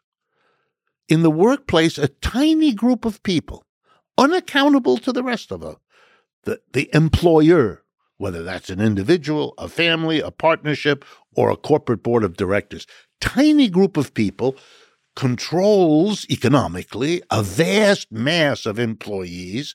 Those employees don't elect those people, have no, nothing, there is no accountability. It is the most undemocratic ima- uh, arrangement imaginable. And this society insists on calling itself democratic when it has organized the minor matter of producing everything in a in a way that is the direct. It's autocratic. So to push back on on, on yeah. a few things. So one is the idea of this society calling itself democratic is that the government is elected democratically and the government is able to pressure the workplace through the process of regulation. You pass laws of the boundaries of how you know minimum wage, right. all those kinds of things. That's the one idea. Right. The other is there is a natural force within the capitalist when there's no monopolies uh, of competition being the accountability. So if you're a shitty boss, the empl- uh, the employee in the capitalist system has the freedom to move to another company, work for a better boss. So that that creates pressure on the employers and the bosses. That's at least the idea that you uh, there's two boundaries of you not misbehaving. One is the law, so regulatory regulations by, passed by the government, democratic, and the second is because there's always alternatives in theory, then that puts pressure on everyone to behave well because you can always leave. Uh, so I mean that's kinds of accountability, but what you're saying is that does not result in any in a significant enough accountability where the employer uh, that avoids exploitation of the worker. Absolutely. I mean, whatever accountability you get in those mechanisms, and uh, let me respond to that, and then I'll the counter argument. Um, first, competition. Here again, we have to be Hegelians just a little. Competition destroys itself. It doesn't need any. out. the whole point of competition is to beat the other guy. If I can produce the same product as the other guy, either a better quality or a lower price or maybe both, then I win because the customers will come to me because my price is lower or my quality is better, and they'll leave the other guy, he'll go out of business. Now let's follow. When he goes out of business, because I've won the competition, he fires his workers. I hire them because I'm now going to be able to, to serve a market he can't serve anymore. So I'm going to I'm going to buy the used equipment. I'm going, and thereby many become few. Monopoly is the product of competition. It's not the antithesis. It's the product. Well, let, us see. That's there, where it comes there, from. Well, there's another there's another element to the system where there's always a new guy that comes in. Uh, so, there isn't. There isn't. Well, and, that's the that's the dream. The entrepreneurial spirit of a free uh, you know, of of the of the United States, for example, of a capitalist system is uh, you can be um, broke and one day have a strong idea and build up a business that takes on Google and Facebook and Twitter and, and uh, all the different car Ford, GM, which is what you know. You look at Tesla, for example, right? That's the American dream. Uh, one of the many ideals of the American dream is you can um, uh, move from dirt poor to being the richest person in the world. Right. And um, it can happen. It can happen. But you're You know what that's against, like? That's yeah. like uh, you can win the lottery. No, that's not quite. No, the lottery is complete luck. Here you can work your ass off if you have a good The odds idea. are better in the lottery. That's not that's not true. There's a lot of new businesses. How many Teslas do you do you know? Tesla's a really bad example because the car company, the, the, the automotive sector is so difficult to. Uh, they operate at such a thin margin of profit that they're probably a good example of like capitalism just completely coming to a, a, a halt in terms of lack of innovation because you know that's a very complicated industry because of the supply chain. There's so much. Come on, they, they have their uniquenesses. You're quite right, but so does every other industry. The one thing that's common is that many become few.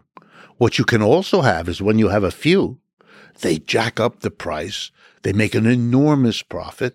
And in the irony of capitalism, Marx would love this, they begin to incentivize people to break into this industry because the few remaining are making a wild amount of profit because they are a few and can jigger the market to make it work like that for them.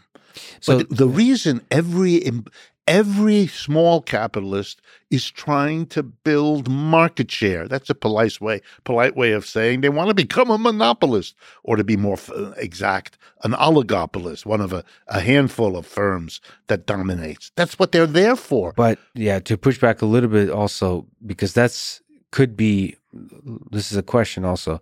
Do you think we're in danger of oversimplifying capitalism that completely removes the basic decency of human beings. So if you give me a choice to press the, to press a button uh, to get rid of the competition and that but that's going to lead to a lot of suffering. There's a lot of people at the heads of companies that won't press that button. That it's not in the calculation is not just money. It's human well-being too. So like the, you uh, think I yes, inter- you and I don't live in the same place then. So you're saying that the forces of capitalism take over the minds of the people at the top. You got it. And then they they, they cease being human. Essentially, no. The, the basic. okay, I wouldn't go. I would. I mean, the, that, depending on your model of humans, yeah. But they they they lose track of the better angels of their nature, and uh, they just become cogs in the machine, but they just happen to be the cog. I, w- I would put it differently: that the system is so set up, it's a little bit like natural selection. The guys who make, oh, I could say the women too, it doesn't matter. The people who make it up through the layers of the bureaucracy and get to the top in these things have had to do things along the way that become selective. If they can't stand it, because they have that human quality, and there are people like I've known them they're the ones running an Airbnb in, in Vermont. They che- they went there and they said, "I'm not doing this anymore. I'm not going to treat people like that. I'm going to make a lovely place in Vermont with my husband or my wife or whatever, and I'm going to be, you know, enjoying the people that come by and be a decent human." Of course, of course, but the system selects the firm. You know, if you don't do what has to be done to make the profit go up, you're toast there anyway. They're, the rest of the people who vote for you are going to kick you out. You can tell them all day long what a lovely person you are. Then they're going to look at you and wonder what, what happened to you. How did you even get this far with the lovely person horse? Well, it's not okay, okay, okay, okay, okay. It's not necessarily just lovely person. So maybe my I'll just say my bias is the the people I know are in, in especially at the top of companies are in the tech sector right. where innovation is such a, a big part of it. So I think a lot of the things we're talking about is when there's not much innovation in the system. So, uh, innovation usually comes in the history of capitalism. Innovation comes in spurts. There's the electric period, the chemistry period, the nuclear period. There's now whatever you want to call it, the uh, artificial intelligence or robotics or computer. It doesn't. It comes and then there's a flurry as everything is reorganized around whatever the newest technology is. And then you have a period where you can get excited about that. And the very rich people who come to the top can talk endlessly, as they always do, about innovation. Yeah. But again, it, you know, it, it really is, this is a recurring kind uh, of debate and a recurring kind of issue. For me, how do I put this in a way that no, I don't mean to offend. So yeah, please, uh, please. no, no, no, I don't. I don't want to. But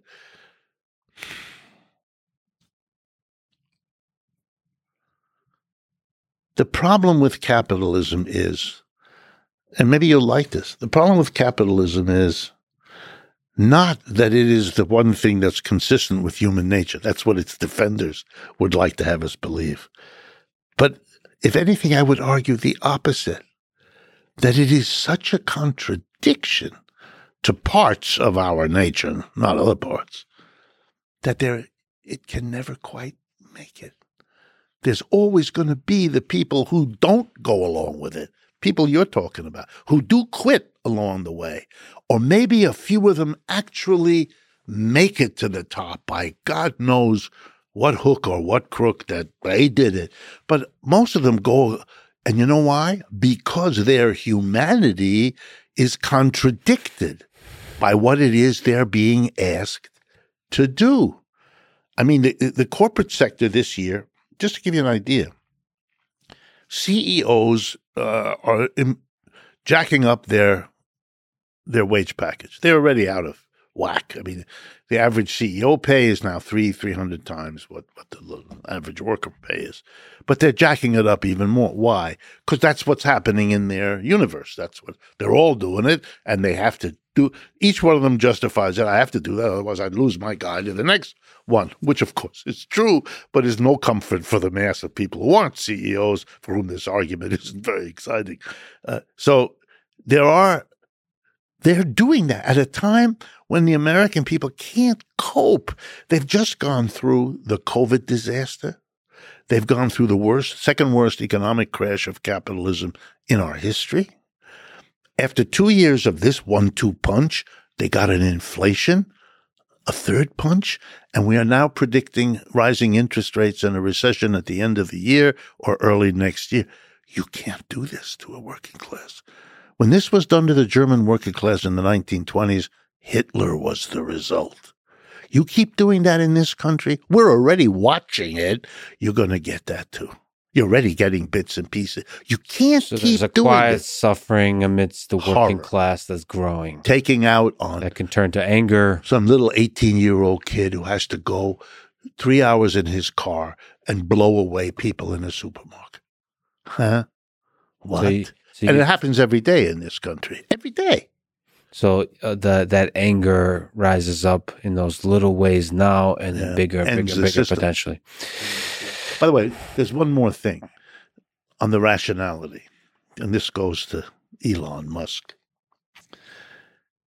If you're interested, 49,000 people were killed in automobile uh, accidents this last year. The number was just released yesterday 49,000. Automobiles are the single largest pollutant in the country. They use up an enormous amount of energy. They uh, they use up enormous amount of resources. There is a way to make transportation much more rational, and we've known it for decades. It's called mass transportation. It's a really beautifully maintained, crystal clear, clean, frequent system of buses, trains, street ro- uh, uh, trolleys, uh, vans. It, it could easily be done in this society. In fact, I once did a, a project that I estimated cost $30 billion. Uh, that's less than we're sending to Ukraine to do this, to reconfigure it Uh, a public transit system where everywhere in this country. All the major metropolitan. This country's overwhelmingly metropolitan area. well, it, If it you add- surely has to be more than thirty billion, but but Well, it was a few years ago. okay, sure. But you're saying it's But I'm using a lot number of it- that's insane. Right. It's not crazy It's stuff. a, it's a reasonable number. right. Right. Hey, So listen, um, but there's a, and we'll, let me just finish the point. sure, yes. Okay. So I'm trying to be rational here. If we have a climate crisis, which everyone tells me we do, if it's got a lot to do with fossil fuels, which everybody tells me it has to do, and and with the use of the fossil fuel, particularly for the automobile, then the solution to the problem would be mass transit. We don't. we- We're doing nothing to make that happen. Nothing. Well, there's, you know, on, um, you could argue that autonomous vehicles is a kind of public transit because it's going to be reusable vehicles. It will end, in theory, um, car ownership. So you just have a more kind of distributed public transit system. if it happens, but you know that that's a side effect. His major goal, and the major goal of the other companies that are busy squeezing to get his share of the pie smaller, so they have some. Ford, General Motors, Toyota, all of them are making electric cars now. So what they've done is they've replaced the individual car with fossil fuel with another individual car. Yeah. That's fucking nuts. Well, what are you one, doing? One, that's one of the things they're doing, but automation is also another one. But on the Elon side, there's also hilariously named Boring Company, Yes. which is working on tunnels, which is actually expanding the the the the, the flexibility you might have to start playing with ideas of public transit. I think. Listen, It's- I'm now Yeah. partially living in Austin, Texas.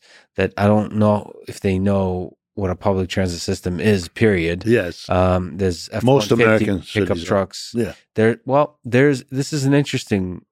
So The older, the, by the way, footnote: Mhm. the older this city, the more likely it has public transportation. so you're saying Boston is you- the best example. Yes. You have you been? Yeah, well, you, Yeah, yeah. you know, of course. Yeah, I have a place in Boston. Boston with the street railway. Boston is your case study of how to do this because they've been doing it all along. New York's Yeah. pretty good too. there's a trade off. Yeah, New York, I would say, is better than Boston Yeah. because so there's you know their technology also helps you out to do the public transit better. Uh, it's, oh, it's almost like Boston's a little too old, but yes, I get your point. Uh, but there is a the the Ford F one fifty pickup Right. truck symbolizes something about America, and, and and there is a practical nature to the fact that in order to do public transit, in order to do some of these things that you're talking about with uh, the working class, there has to be a central planning component, or there has to be a centralized component. And America is very much uh, based on the idea of, at least in recent times, well, I would say from the founding of individualism, of respecting individual freedom. Are you worried that in order to bring some of these ideas of Marxism to life, you would trample on individual freedoms? no, Can you For me- respect both? sure. For me, Marxism is a, a way to enhance the individual freedom of the mass of people who have had that freedom eroded under the capitalists. So that's a, a motive for my Marxism. It was for Marx too. He loved the French Revolution. He loved the liberté, égalité, fraternité, the great three, and then democracy, uh, the American contribution, if you like. He believed in all of that. His critique of capitalism was it promised it and then never delivered it. And the reason you have to go beyond it is because it didn't deliver what it had uh, promised. So for me, um, it is the fulfillment of of a gen. But I, again, I'm a Hegelian Marxist. So if you want, individualism for me is not the way it's set up in this society. Some sort of antithesis to the government. I think an immense con has been pulled on the American people. And the con works like this. You know what's bad and what's dangerous and threatens you? It's the government. The government's going to come in and tell you what to do. The government's going to run your life. The government's the problem. There really is no other way to explain the following in American politics. Large numbers of people lose their homes in a downturn like the so called Great Recession of 2008. Who do they blame? The government. Large numbers of people go unemployed. And what are the media all about? The government. If I were a capitalist, I'd love this. I kick the workers by throwing them out of their home, and they don't get angry at me. They get angry at the government. I fire large numbers of people. I have no responsibility for what happens to them as a result of having no job and no income. And they get angry at the senator. I'm laughing all the way to the bank.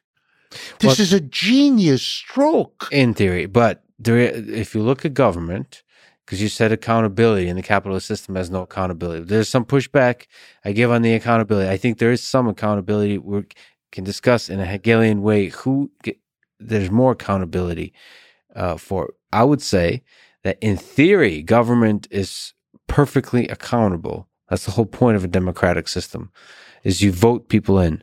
In I- practice, right. there's a giant growing bureaucracy that is accountable only on the surface. There's two parties that seem Are to the be, same. Are, are the same. Media is somehow integrated Yep. into making the, the the same two parties that are just wearing different colored shirts Right.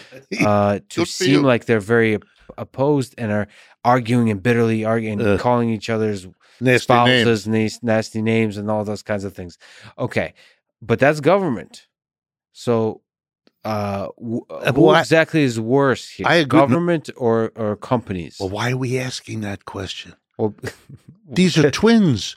Look, wh- what you we were what you them? were able to say about Republicans and Democrats just now, with which I agree. Yeah. I would say the same thing about corporations and the government. This is the same people, literally. But let's same. go to Churchill. Which one is the which, one is one? worse? Let's go to Churchill. Like democracy is the worst form of government, except all the other ones or whatever. So this kind of same idea. Which one exactly is worse? Because to me, it seems like Which one between what and what? government and uh, industry and companies.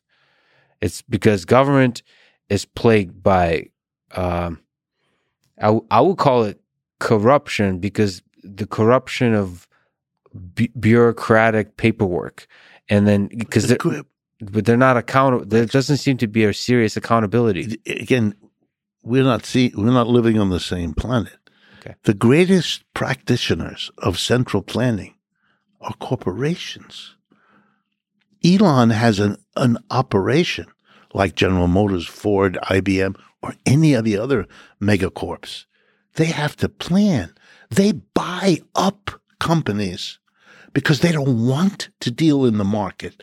They don't want the insecurity, the uncertainty of having to buy their inputs or sell their outputs to somebody they don't control. They want the professor to teach the genius of a market. They hate the market. And when they grow to be big, they keep buying whoever they were dealing with before so they could better control them, which requires them then to plan the production and distribution of goods inside rather than buying them in the market. The model of the government is the private corporation. I have spent my life, give you an example, in American universities, big ones, famous ones, not just as a student, but as a professor. I mean, I've been a half a dozen school. I teach now at the new school here. It's another one, right? Mhm. They all model themselves after businesses. They model their. You can attack the bureaucracy of universities, good reason, it's a mess, but they're proudly modeling themselves on organizing their bu- bureaucracy in a business like manner. Uh huh. So you're looking at a difference which isn't there. The government and the private sector are partners, and both of them wouldn't have it any other way. The corporations want that from the government, and the government now knows that to please the corporations is the number one objective they have because that's how they keep their jobs and keep their system going. And so, for all practical purposes, this is this is the same people. But, but there's uh, important differences that uh, I don't know if they're fundamental or just uh, a consequence of history. But if you have government, they're accountable in a different way than companies. Companies are accountable by, especially if you have a consumer, they're accountable by sort of the consumer spending or not spending their money on whatever the heck the company is, is selling. Right. The the government is accountable by votes. And it seems like government, unlike companies, for most of companies' history, are is always too big to fail, meaning it mm-hmm. can always just print money.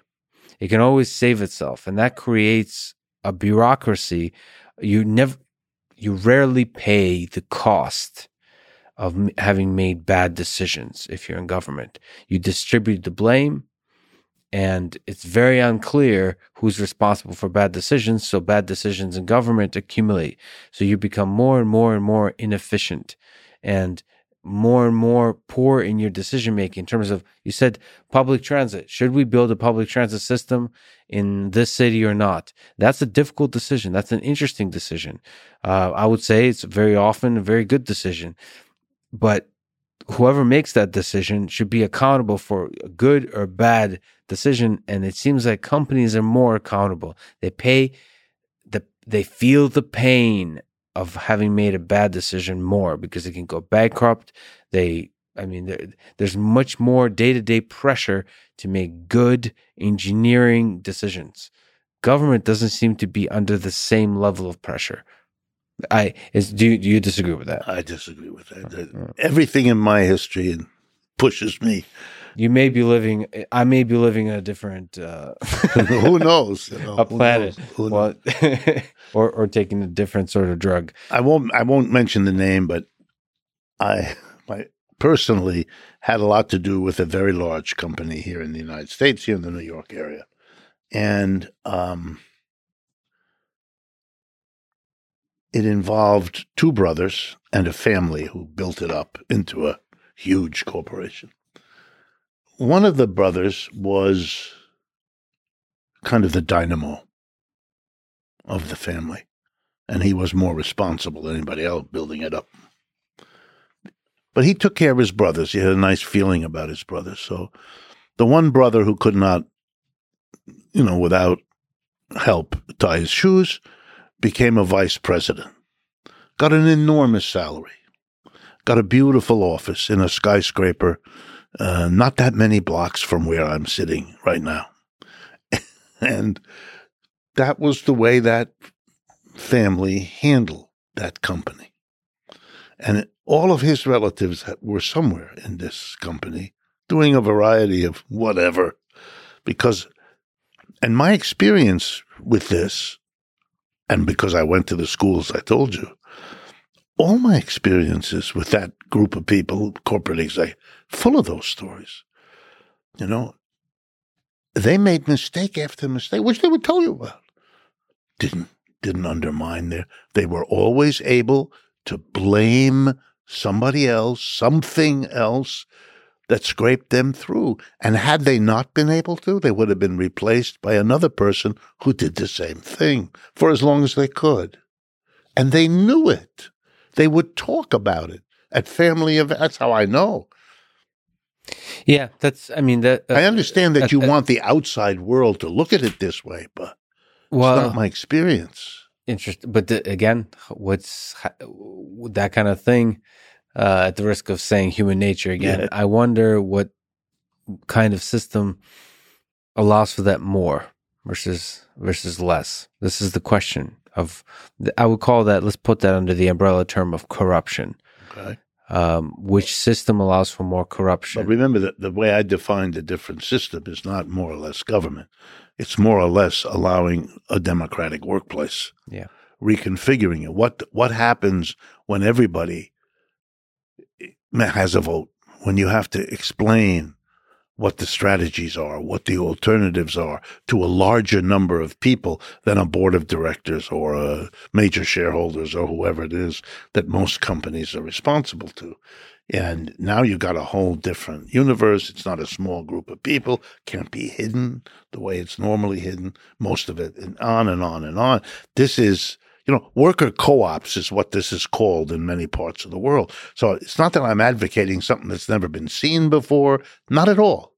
The, the Marxism I understand is to pick from historical precedents the things that we think will work better.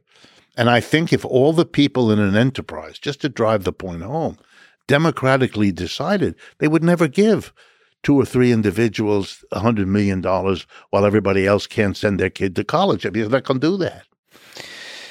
Uh, so just to return, just to address this uh, point about the particular implementation of Marxism, that was the early days right. in the Soviet Union.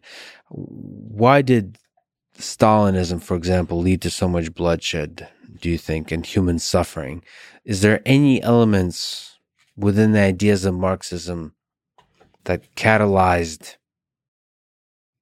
the kind of government, the kind of system that led to that bloodshed? I don't think so. I think there were many things that led to the bloodshed and to all that Stalin's regimes did. And, you know, I spent 10 years of my life uh, with another economist writing a book uh, about that to try to explain from a Marxist position the rise and fall of the Soviet Union. Um, you might you might want to take a look at it sometime, but there I'm going to say a few things now, but all of those things are spelled out in great detail with loads of empirical evidence, etc. Um, in that uh, in that work. So let me start with you know playing a little bit with with Hegel. Um, the biggest impact that Marxism had on the Soviet Union was really not so much what the Soviet Union did, but what the rest of the world did. I mean, you had a really interesting move. Uh, and I'll give you a parallel from, from today. The move was that the old Russian regime collapsed. World War One just it fell apart. The Czar and all of that, it couldn't it couldn't survive. It had already been in trouble. There was a revolution in 1905. There was the loss of the war to Japan. I mean, if you know Russian history, which I assume you do, um, you'll know that there was a lot leading up to the collapse in, in 1917. And in some ways, it was fortuitous that the political group, very small, that could seize the opportunity of that collapse happened to be Marxists. You know, earlier on with Kerensky, the first government that tried, it wasn't people all that impressed by Marxism. It was people more skeptical and would not have been called Marxist probably in, by history. They couldn't. They tried. They couldn't. Lenin and his associates were able to take over from them later in that same year. Um, the rest of the world, though, was horrified. The rest of the world saw Marxism having taken this immense leap from being a political party, a movement, critical of capitalism, yes, but still not challenging the power. Now it had the power and in a big country. And they freaked out. Uh, if you know American history, uh, this country the leadership of this country went completely berserk. I mean, we had a repression of the left, the likes of which we had not seen before. the 20s were a time of Palmer raids in, in Boston, the Sacco Vanzetti uh, trials. I mean, really grim hostility. And you had the four countries agreeing to invade the Soviet Union to try to crush the revolution. The U.S., Britain, France, and Japan all attacked 10,000 American troops. So, what you had right away was a notion in the West that this was this was unthinkable. This was there was a, a great professor at Princeton, um, Mayer, I forget his first name, who wrote this wonderful book about all American foreign policy since 1917 has been obsessed with Russia even now, this this fight with Ukraine is half about Russia, as if Russia still was the Soviet Union, as if people haven't figured out. That was a big change back in 1989 and 90. You know, Yeltsin and and Putin are not what what you had before, or at least they're not Lenin. Um, they may not be so different from some of the other, but in any case, um, so you had one factor was the utter isolation, the utter condemnation, the global. I mean, Rosa Luxemburg is, I mean, I, I assume you know the, you know, Rosa Luxemburg is hunted down in the streets of Berlin. She's a critic of Lenin's, by the way, but she's a leftist, hunted down and, and hacked into bits, killed. So you're attributing some. He's surrounded. Some of the bloodshed to the fact that basically the rest of the world turned away turned against. Turn against. Turned sort against. of you turn yeah. against is the better way. Very, yeah. I mean, I'm, not in order of importance, but it's it's a very important part of the psychology of being. You know, it's what you would call paranoid if there weren't quite as much evidence that indeed there was a lot to be afraid of at that time. Nobody had ever done it. Look, you could see the effects of it by Stalin inventing the idea, which had no support at first, that you could have socialism in one country. That was thought to be ridiculous, that socialism was internationalism. Marx was a, Marx was against capitalism everywhere. It was, you know, uh, workers of the world unite, not workers of Russia unite, workers of the. He, he had to go through a procedure of kind of coming to terms with the fact that the revolution he had in Russia, which was tried in Berlin, was tried in Munich, was tried in Budapest, was tried in Seattle here, they all failed. They all failed. And he's left seul, the French would say. Tout seul, right? You know, all alone. Um, that's one. The second thing is economic isolation. Russia's a poor country, and it needed what it got before the war, which were heavy investments from the French and the Germans, particularly, but others too. Now this was all cut off. And you can see the replay with the sanctions program. It's, it's we're, do, we're going to do it again. We're going to do it again. We, we have to do We, we have, the world is different and the sanctions don't work, but they're going to try them. They're going to try them because it's the history. But that culture was, it's today is completely different. Russia's a different place today. But Russia has China, and that changes everything. And they don't get that here yet, but they will. Yeah, there's a very complicated dynamic with China, even with India. Yep. Um, but or Turkey, sorry, Brazil. yeah, sorry to say, human nature may change at a slower pace. Than yes, does, that, that, that does that has occurred currents. to me as well. I, I get that point. Get so, that is point. there? A, can you steel man the case or consider the case that there's something about the implementation of Marxism, maybe because of the idealistic nature of focusing on the working class and, and the workers unite, that naturally leads to formation of a dictatorial force, a dictator that says, let us temporarily give power to this person to manage some of the details of how to run the democracy uh, of giving voice to the workers so that they get to choose. And then that naturally leads to a dictator. And there's naturally in human nature power and absolute power, as the old adage goes, uh, corrupts absolutely. Is it possible that whenever you focus on Marxist ideals, you're going to end up with a dictator? And often, when you give too much power to any one human, a small number of people, you're going to get into huge amount of trouble you you've pushed things together there that I would. That's separate. what I think. If you if you give pushed is a good this, word. Yeah, uh, it's German. Um, the uh, if you I remember I told you my mother was born in Germany, and and then your dad is French. Yeah, but he was born in Metz, if you know Euro- European. It's a city on the border of France and Germany. If you come from the Al- Alsatians, Al- Alsace in in, mm. in German, so they're German speaking French you have to city? do both. Do it's both. bilingual because it's been back and forth so many times in medieval days already that it literally you go from one store to another. The proprietor here is French and the proprietor there is German, but they all speak both languages because you don't speak either of them. I speak Russian. Russian, but not German. Bit Ukrainian, no. Uh, it took French for four years in high school, but I've forgotten all of it.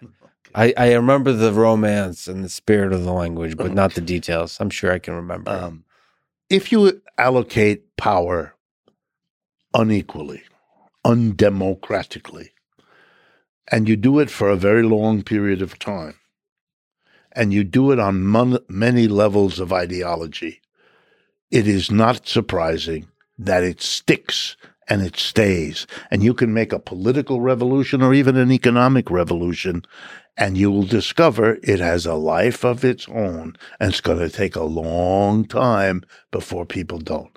If you have a religious tradition, Christianity, that prides itself on its monotheism and that it doesn't want to have anything to do with the old Greek mythologies when there was Zeus and Diana and all the others, and they were very human like, but instead we have one who is the absolute beginning and yeah, what are you doing? You're teaching people a, a, an authority line that comes from the individual.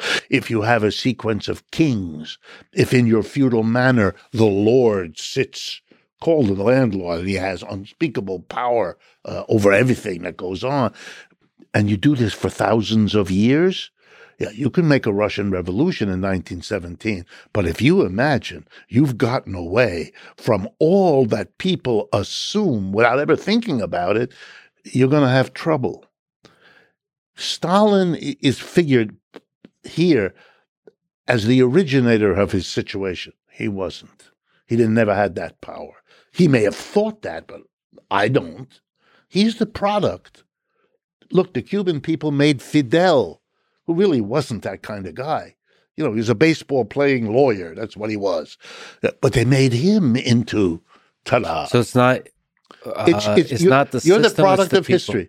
No, no, no. It's it was the systems feudalism, the, the church. It was the structures and institutions that cultivated in people a mentality that has its own rhythm and doesn't take, doesn't follow the calendar of a political that, revolution. That, that's the fundamental question. Is there something about communism that creates a mentality that enables somebody like Stalin or Mao no, I think it's the social issues and problems the society has that make them then go to what they find familiar, to what seems to make sense. And he's the guy. Look, let me give you an example from American history. The Republican Party has traditionally in this country been the party of private enterprise and minimum government. In comes Trump, runs for office in 2016, is elected. Okay? What does he do? He commences the most massive tax increase and the most massive government intervention in the worlds of, of economics that we've had for decades. Nobody says anything. The Republicans cave, and the Democrats largely too. They cave. He can he can he can throw a tariff on anything. He gets up in front of the American people and he says the Chinese will pay the tariff. That, that's not what a tariff is. It's not how a tariff works. He, he would flunk a, co- a, freshman course in economics, which everybody knows. Uh, everybody who teaches these courses. No, it doesn't matter. He's still calling the shots. What is going on here is that a society has come to a point where it can't solve its problems. And it begins what? To tap into older forms and all of the laissez faire and all of the individualism. And suddenly the Republican Party is gung ho. And now they're going to make abortion illegal. The government is telling you what you can do with your uterus. What? What? The government is being given more and more and more and more power they're hoping what? Do they like the government? No. They're desperate. This is not a pro government. And it wasn't in Russia either. They were in a desperate fix. And so, and he took advantage.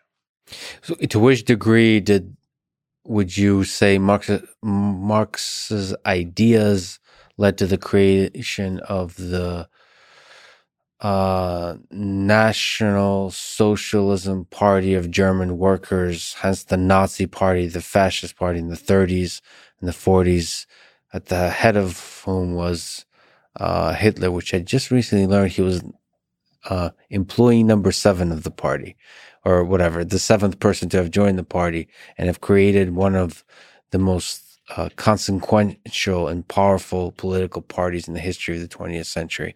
Right. What degree did Marx ideas, Marxism ideas, have to play? It is the National Socialist Party of German workers. Right. Workers. Nationalistische, Sozi the Nationalsozialistische Deutsche Arbeiterpartei. German Worker Party. Worker Party. National Socialist German Worker Party. So, well, here's the history. And did he care about the workers, is, or did he just use the workers as a populist message? The only thing that Marxism did for Mr. Hitler was provide him with his stepping stone to power, but it had nothing, no other. He didn't know anything about it, didn't care anything about it, nor did the people around him. Here's the story of what happened there, uh, which I know largely through my own family and plus my own history, the work that I did. Um, the most successful socialist party in Europe was the German party. It started around 1870. Marx was still alive. Some of his own family were leaders, uh, Ferdinand Lassalle and other, his daughters. Um, by the end of the century, it was the second most important party in Germany. Nobody understood it. It was over. It was almost as big a shock to the Europeans as was the Russian Revolution in 1917. Here was a political party that was now in every German city, in every German town, powerful and enjoying its rise up. Uh, that's my family is involved in this. So, I mean, I really do know the story. It meant that starting around 1906, 7, 8, if you wanted to have any kind of presence in the German working class, you had to use the word socialist. You had to. Otherwise, they wouldn't pay attention. The other parties called themselves Catholic. Uh, uh, Germany is divided. The upper two, the northern two thirds is Protestant. The southern third is Catholic. Munich and Bavaria is Catholic, and every other part of Germany basically is uh, Protestant. Um, you could be in the Catholic Party, that was the South, uh, or you could be in various conservative Prussian and other. But if you wanted to have a presence in the working class, which was growing every, I mean, Germany, a very powerful capitalist country, expanding like crazy at this time. You know, Germany was the major competitor to Britain for the empire. Mm-hmm. The United States was was coming up too, but it was Germany and U.S. taking over from Britain's empire. So the German working class was it. So anybody who wanted to approach the working class in whatever way had to come to terms and be friendly to socialism. Other parties did this too, just like Hitler. They put the word socialist in their party, but they wanted to make it clear that they weren't uh, anything to do with the Soviet Union or anything to do with Marxism. So they put the word national. Nazi is the first four letters of national, national in German. N A Z I is how you spell national in yeah. the German national language. socialism, but definitely not communists. That's right.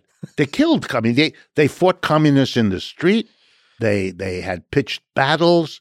They literally threatened each other's existence and their life. And the first people that he arrested and put in jail were not Jews and gypsies and all the other people he eventually killed. It was communists. They were the, the number one, and socialists right behind him. Why? Because up until he takes power, January of 1933, that's when Hitler takes power. The last elections, two of them in 1932, the socialists and communists, the vote together, 50% of the vote in Germany. So he appealed to the, the German uh, manufacturers, the German capitalists, and he said, the communists and socialists are going to win. You won't, and you you're just the capitalist. You have too few people. You need a mass base, and I'm the only one that can do that. And it was just a populist message that he used. That's right. But it was explicitly done as a deal. The the the ruling group said to Hindenburg, the old Prussian man who was in charge of the German government at the time, you have to invite Hitler to form a new government. Otherwise, he would never have done. He had called Hitler nasty names before. The Prussian aristocracy looked down on Hitler as an Aust- a little funny man with a mustache who, who was Austrian, wasn't even German. You know, the, yeah. for them that mattered. Yeah. So he he comes in as the enemy, the smasher of socialism and communism, which he immediately does. Only people who don't know or care about the history pick up on the word. You know, it's like there are people here in the United States who like to say, we are not a democracy, we are a republic, which is like saying, I'm not a banana, I'm a fruit. You have to explain to these people a banana is a kind of. So you have to explain to people, yes, we're a republic, but we have a commitment to democracy as the way to govern the republic, because to say you're a republic doesn't imply what kind of government you You have to go through that with people so yeah. they kind of get it. And, and certain words have power beyond their actual meaning. They're That's- used in, in communication, whether it's negative, like racist, or positive, like freedom of speech, or Democrat or with a D. Yeah, and then you use that to mean something Who or, knows? or negative. Oh, what? did you- Stop, Donnie! Stop being a socialist, Yeah. or some whatever, what, whatever that means. That's not even used as an, any kind of philosophical or economic uh, sense. So let's fast forward to today. Right. You mentioned Bernie Sanders. Right.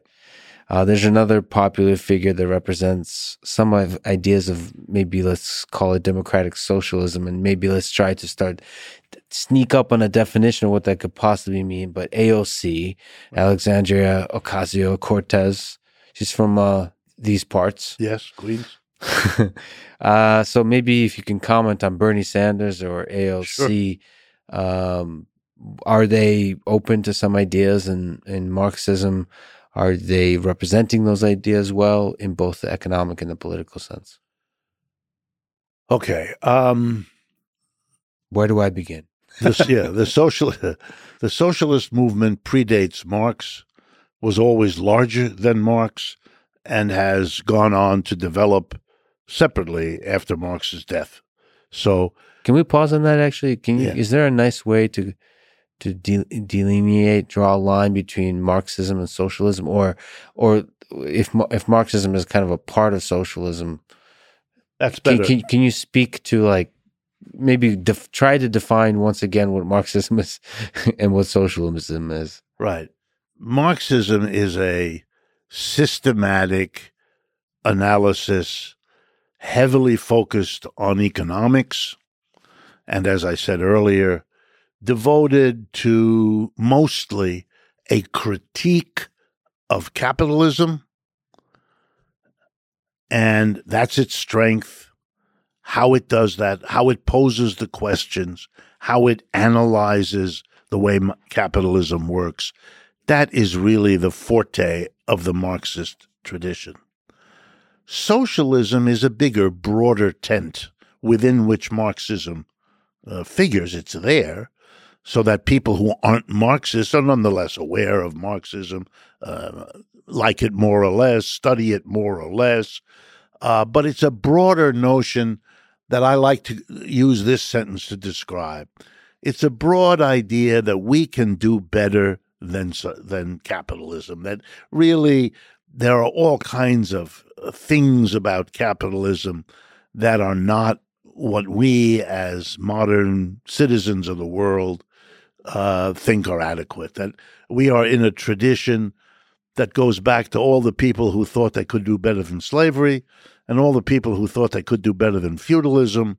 Uh, we've made progress. Feudalism was a progress over slavery. Capitalism was a progress over both of them. And progress hasn't stopped. And we are the people who, in a variety of ways, want the progress to go further, further and are not held back by believing that capitalism is somehow the best beyond which we cannot go or even think. We find that to be, in the worst sense of the word, a reactionary way of thinking. And we- we're that large community. Many of us are not interested in economics all that much. We don't think that's the focal area.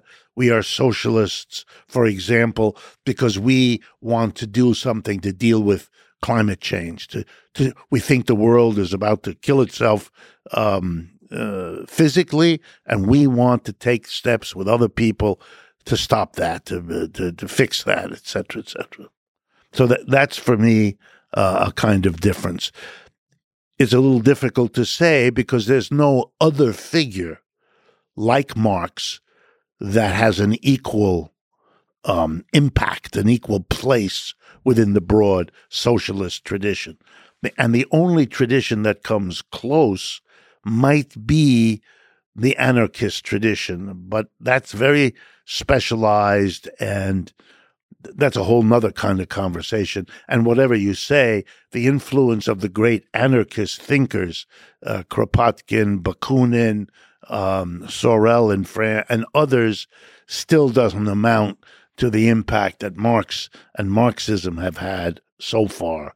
That could change, but I mean, up to this point, Um, that's the, um, I think that's a way of understanding the relationship. Yeah, that's an interesting that uh, the some of the ideas within anarchism, and of course, it's a one of the more varied um, disciplines, Right. Because there's such maybe by definition such variety in their thinkers, but Yep.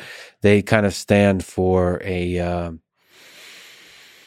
uh, dismantling of a power center, and that, if not equates, tends to rhyme with some of the ideas of socialism. Absolutely. So where you have the, you know, There's a whole train of thought in socialist ideas and in Marxist ideas uh, that uses the phrase, quote, the withering away of the state. That's a quotation from Lenin. Uh, people should understand that's a quotation from Lenin. And it was made by Lenin positive. In other words, Lenin was saying, that's a good thing. That's something we stand for. We want to create the conditions under which there is a wi- because you remember the the the communists or whatever they weren't called that at first in Russia before the revolution they were just socialists they were hunted down and persecuted by the government left and right they had no love for the government the government was their literal everyday enemy and uh, being critical of government didn't just mean this particular government but of the whole being a Marxist, you always ask the questions of the social constitution of whatever it is you're struggling against. So there was this interest. Why is the state so important? Especially because if you understand feudalism, particularly early feudalism, it didn't have powerful states. One of Lenin's greatest books is called The Economic History of Russia, and he goes back centuries. It's a huge book, uh, three or four inches thick uh, and I'm one of the few people who've read it. Um, and uh, he's very good about the absence of a strong central government in many parts of feudalism, including inside Russia, but also in other parts of Europe. The development of a powerful central state comes towards the end of feudalism as it is desperate to hold on, which ought to be suggestive that maybe the turn to powerful governments here in the United States or in Europe uh is maybe also because this system is exhausted and can't go on and has to marshal every last bit of power it can not to be lost in history. it would be interesting to see what the Soviet Union would look like if Lenin never died. All right. A lot of people have asked that question over the years. A lot of people.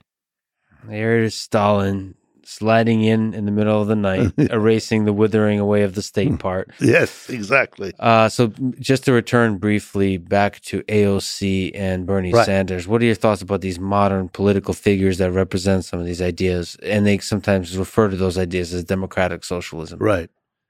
The crucial thing about Bernie and about AOC, and this is particularly true about Bernie, uh, because AOC is much younger and Bernie's an older man.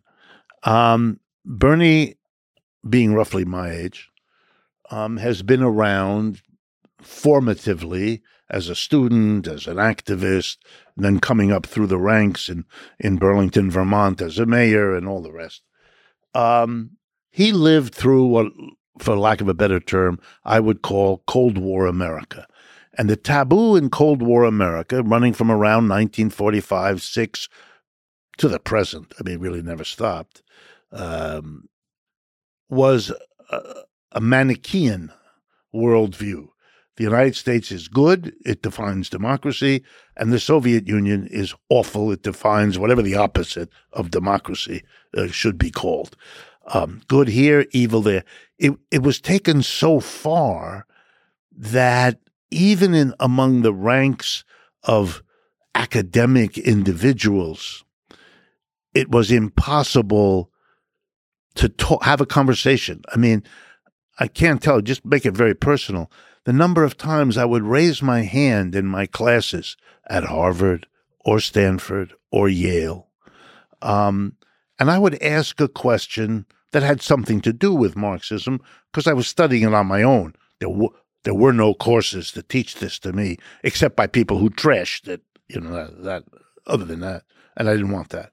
Um, so I would ask a question, And I would see in the faces of my teachers, both those I didn't much care for and those who were good teachers that I liked, fear. It was just fear. They didn't want to go there. They didn't want to answer my question. And I, after a while, I got to know some of them and I found out why. Because you don't know how the rest of the class is going to understand this.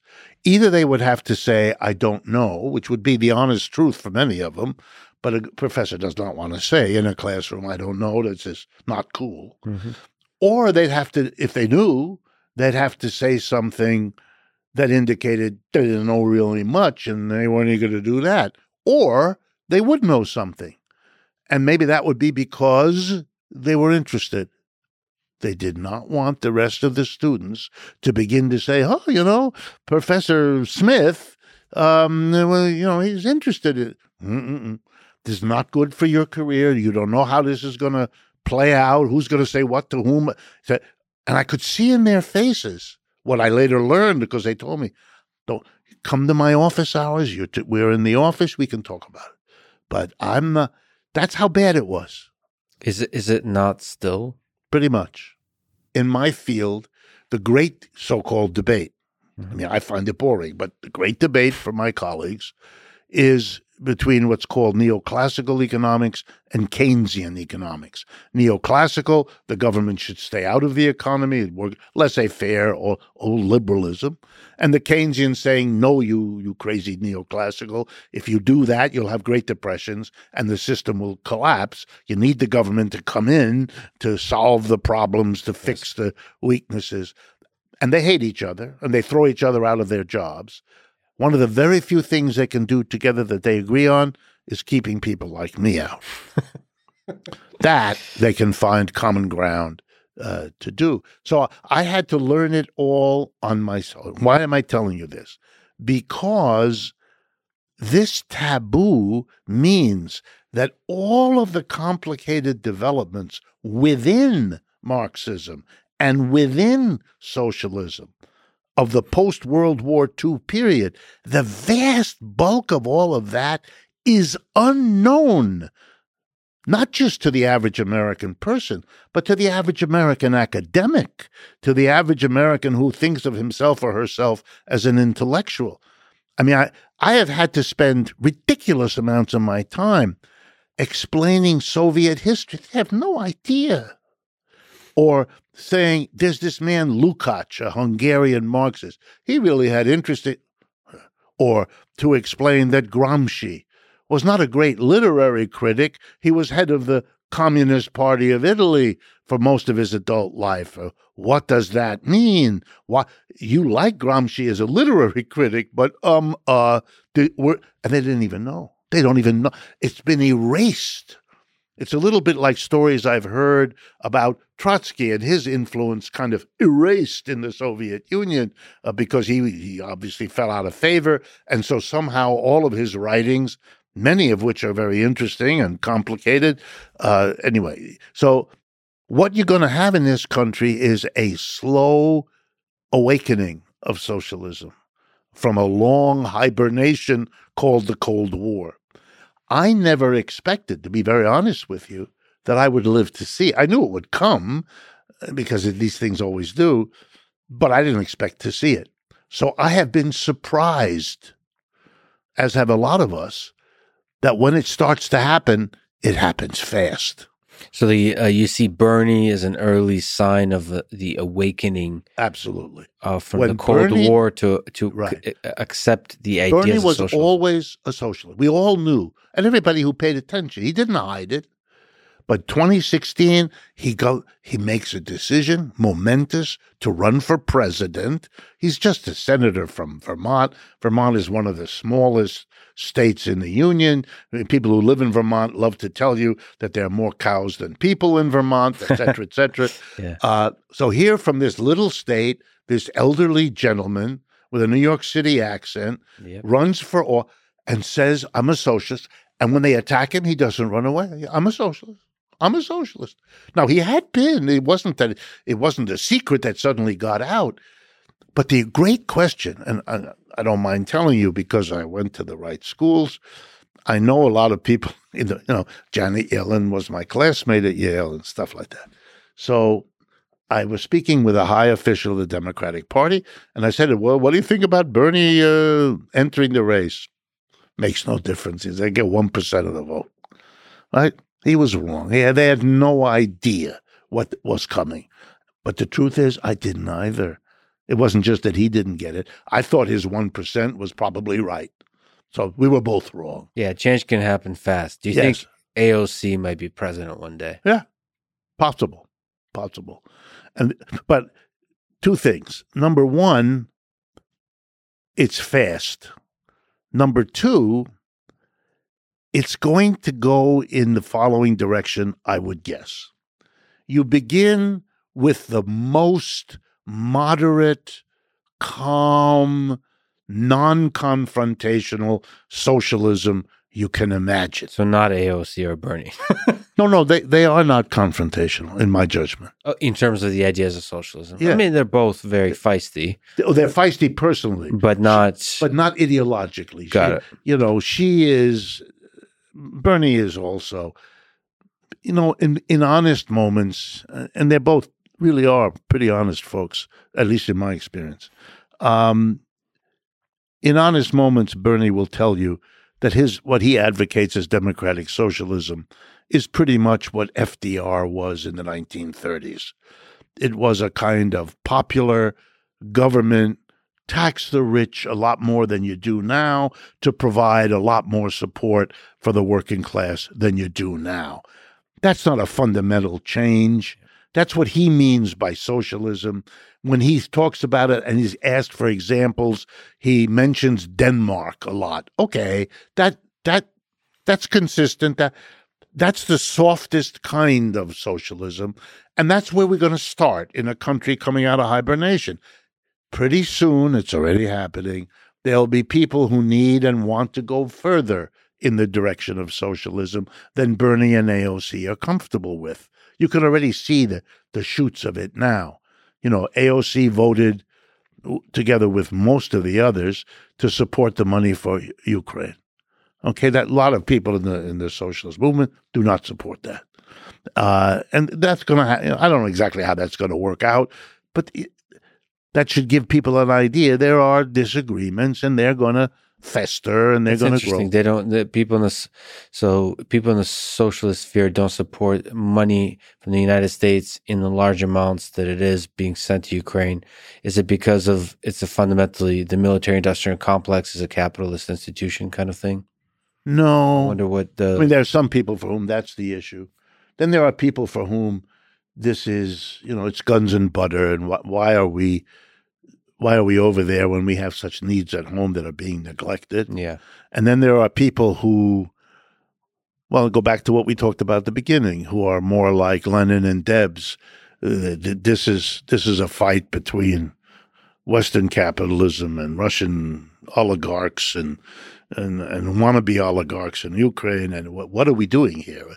We have to insist that these forces sit down at the bargaining table and negotiate a settlement. Don't kill large numbers of Ukraine. I mean, everybody's willing to fight to the last Ukrainian. Is a little strange here. What are you doing?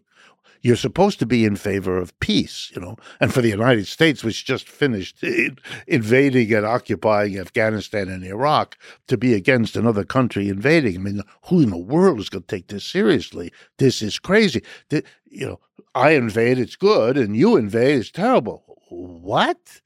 You know, what are you doing? What? why are you doing that? What? What? What's what's going on here? All of these questions are being acted. By the way, not just by socialists, by lots of other people too, inside the Democratic Party and also inside the Republican Party. You watch that Tucker Carlson or people like that; they are against the stuff in in Ukraine. They don't want the money spent there. They don't want the weapons sent there. They don't like the whole policy. It's and and Trump wobble. So Mr. Biden's policy has got all kinds of critics on the left and the right. And every day that this thing lasts, these criticisms get bigger. Anyway, the point is that AOC and uh, Bernie should be, I think, evaluated as the early shoots after a long winter of Cold War uh, isolation from the whole. You know, when I explain to people the the the contribution made, for example, to modern Marxism, I'll give you an example by the the French philosopher Louis Althusser. I don't know if the name means anything to you. Okay, he was the rector of the École Normale Supérieure in Paris. That's the equivalent. Imagine in this country if there were a university that combined Harvard, Yale, Princeton, and MIT. Mm-hmm. I mean, it would be the university. Mm-hmm. Well, the École Normale in France, in Paris, is the. He was a tenured professor who became the rector. The rector is like the president of the university, an active member of the French Communist Party most of his adult life. That was possible in France during the Cold War. That was unthinkable in this country. You could not, in a million years, right? So, I, Althusser, as a philosopher, tried to bring a version of postmodernism into Marxism with enormous impact all over the world where he traveled, uh, not just in Europe, all over. All right. So if you want to look him up, I'll spell it out for you. Sure. A L T H U S S E R. Louis. The Louis is spelled L O U I S. Louis mm-hmm. Althusser. Look him up. You'll see tons of stuff. By the way, MIT Press is a major publisher, if I remember, of his works uh, in English. Um, by the way, the textbook I wrote in economics, in case you're ever interested, was also published by the MIT Press. And the title of the Contending text? Economic Theories, Neoclassical, Keynesian, That's and right. Marxian. That's an MIT. Marxian. Yeah. That's right. Uh, and by the way, when we think, uh, I don't know if there's an interesting distinction between Marxian economics and Marxist. It's the I suppose Marxism is the umbrella yeah. of everything that uh, I only use it because Marxist I use as a noun. A person is a Marxist. Marxian I use as an adjective to qualify, but other I don't mean some great different. There's a last point I would like to make about AOC and Bernie that's also general.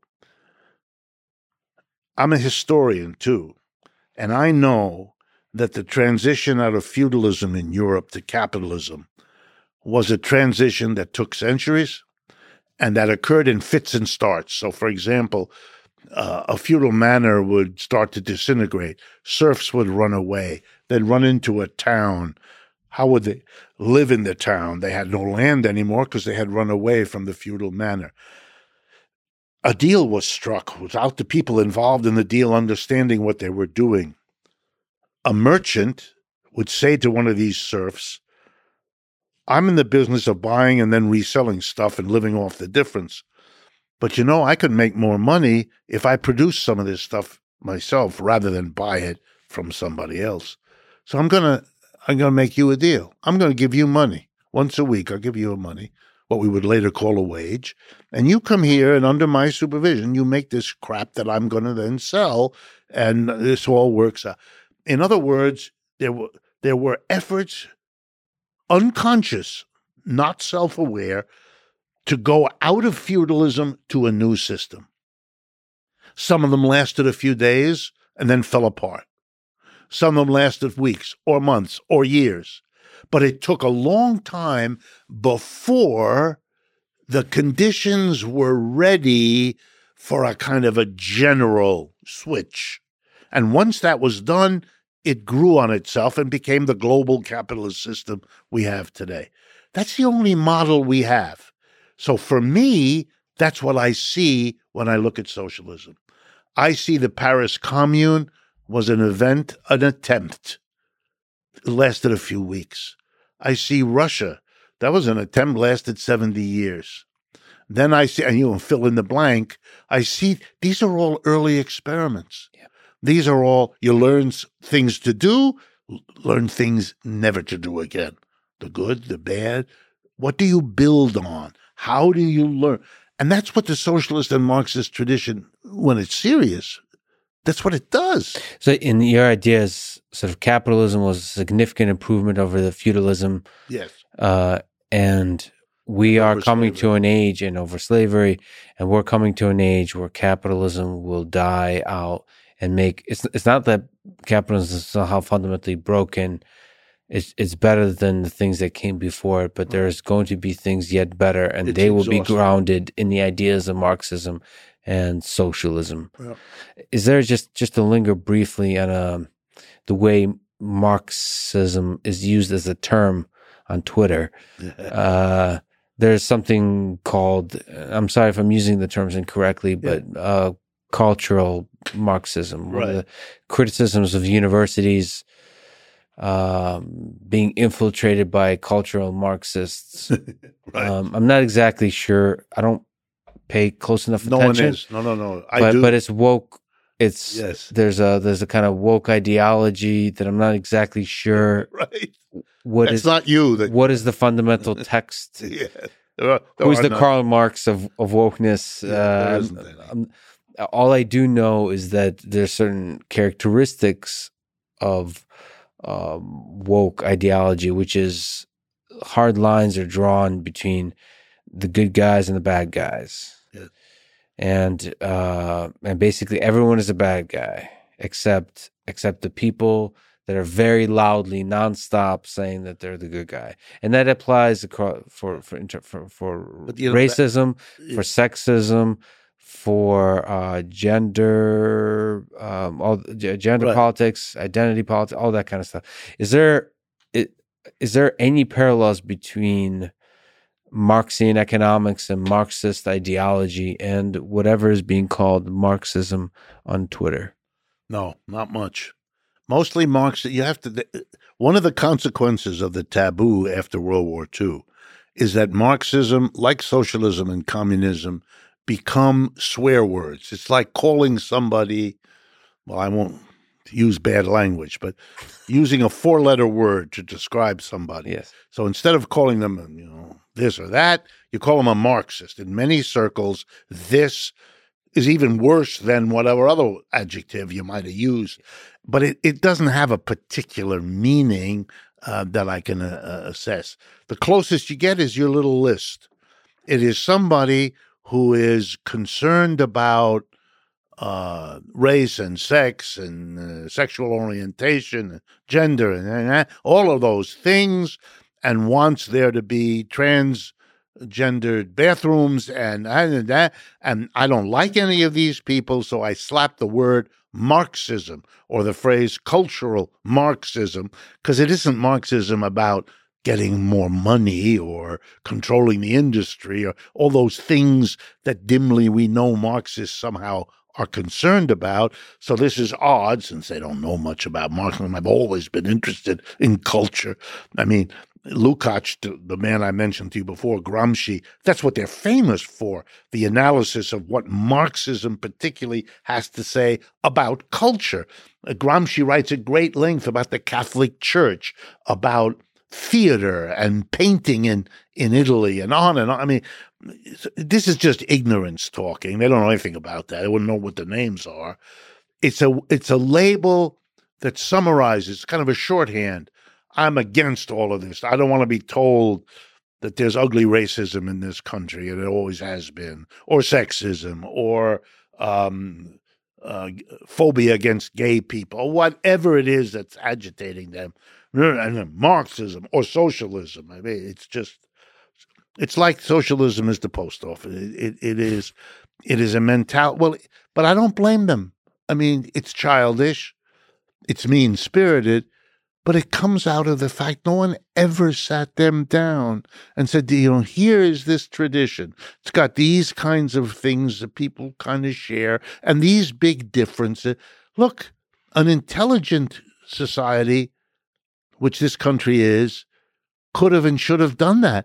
It was fear and a kind of terror that made them behave in the way they did, and we're now seeing it. Having said that, there is such a thing as cultural Marxism. What that is, is simply those Marxists who devoted themselves to analyzing how it is that a particular culture is on the one hand shaped by capitalism, and on the other hand becomes a condition for capitalism to survive and grow.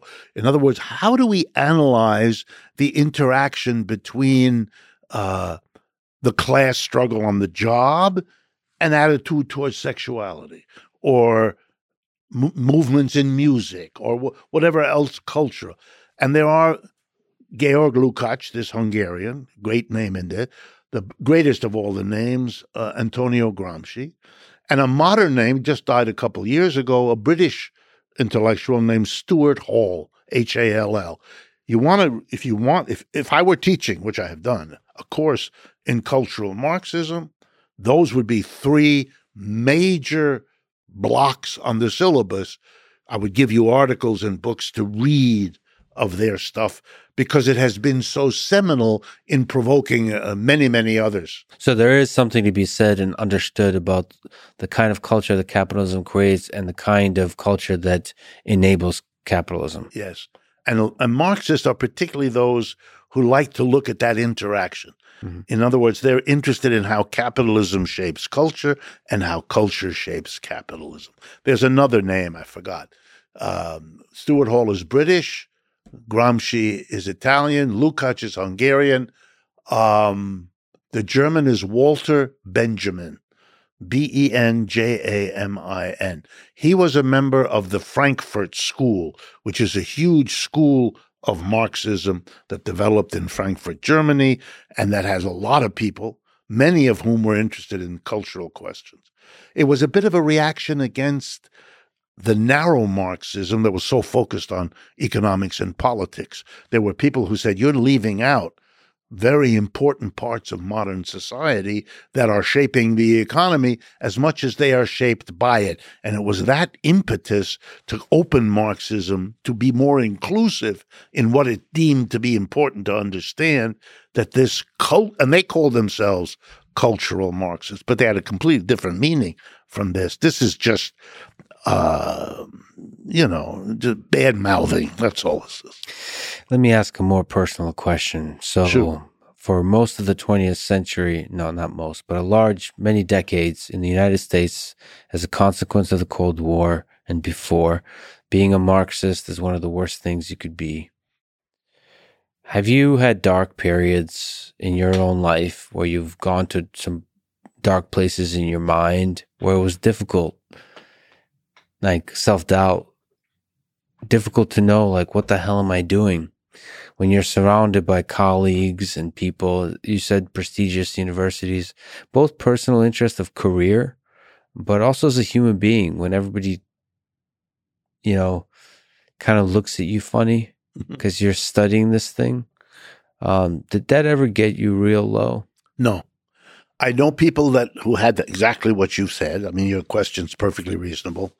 Uh, if I were you, I'd be asking me that question too. Um, and what's wrong with you? no, nothing wrong with the question. Uh, yeah. And here's the honest truth I don't know how anomalous I am. I really don't.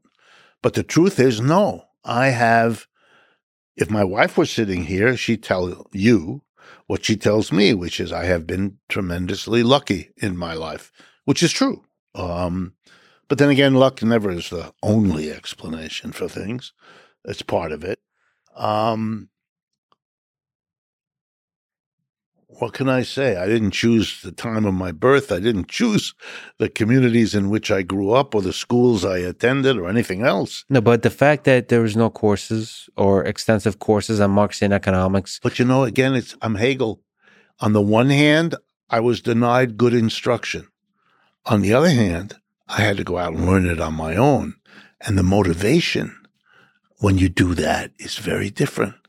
I'm not the student who sits there with my notebook taking notes of what the great professor says and reading the text and getting ready for the exam. I don't have an exam. I have, and I, am doing something slightly risque, you know, kind of yeah, yeah, yeah. romantically different and oppositional. Um, I was able to find always one or two professors that I could talk to outside of the classroom situation, other students who felt enough similar to me that we could get together and read these books and talk about them. I had a number of, of really fortuitous people who were kind to me and, and gave me of their time and their effort to teach me along the way.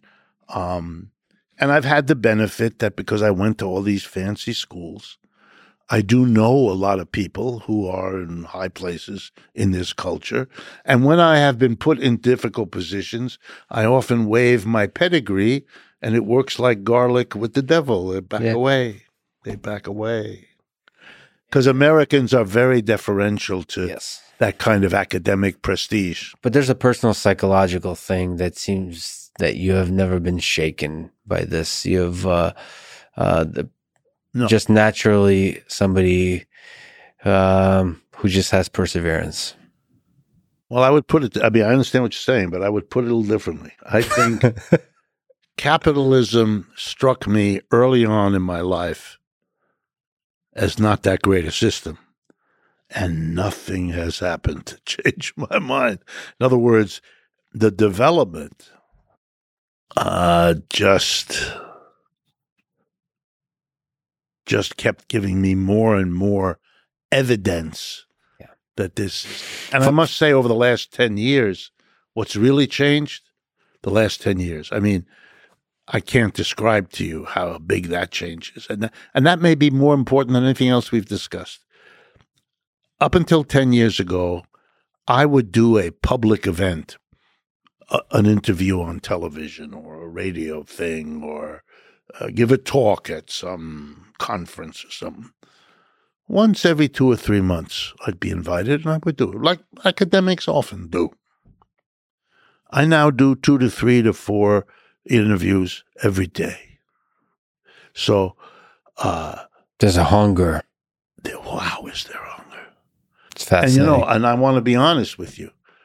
As I say at the end of some of my talks, I allow there to be a kind of a pregnant pause from the podium, you know, that I lean into the microphone and I say, with as much smile as I can get, I'm having the time of my life. and that's the truth. yeah. That's the truth.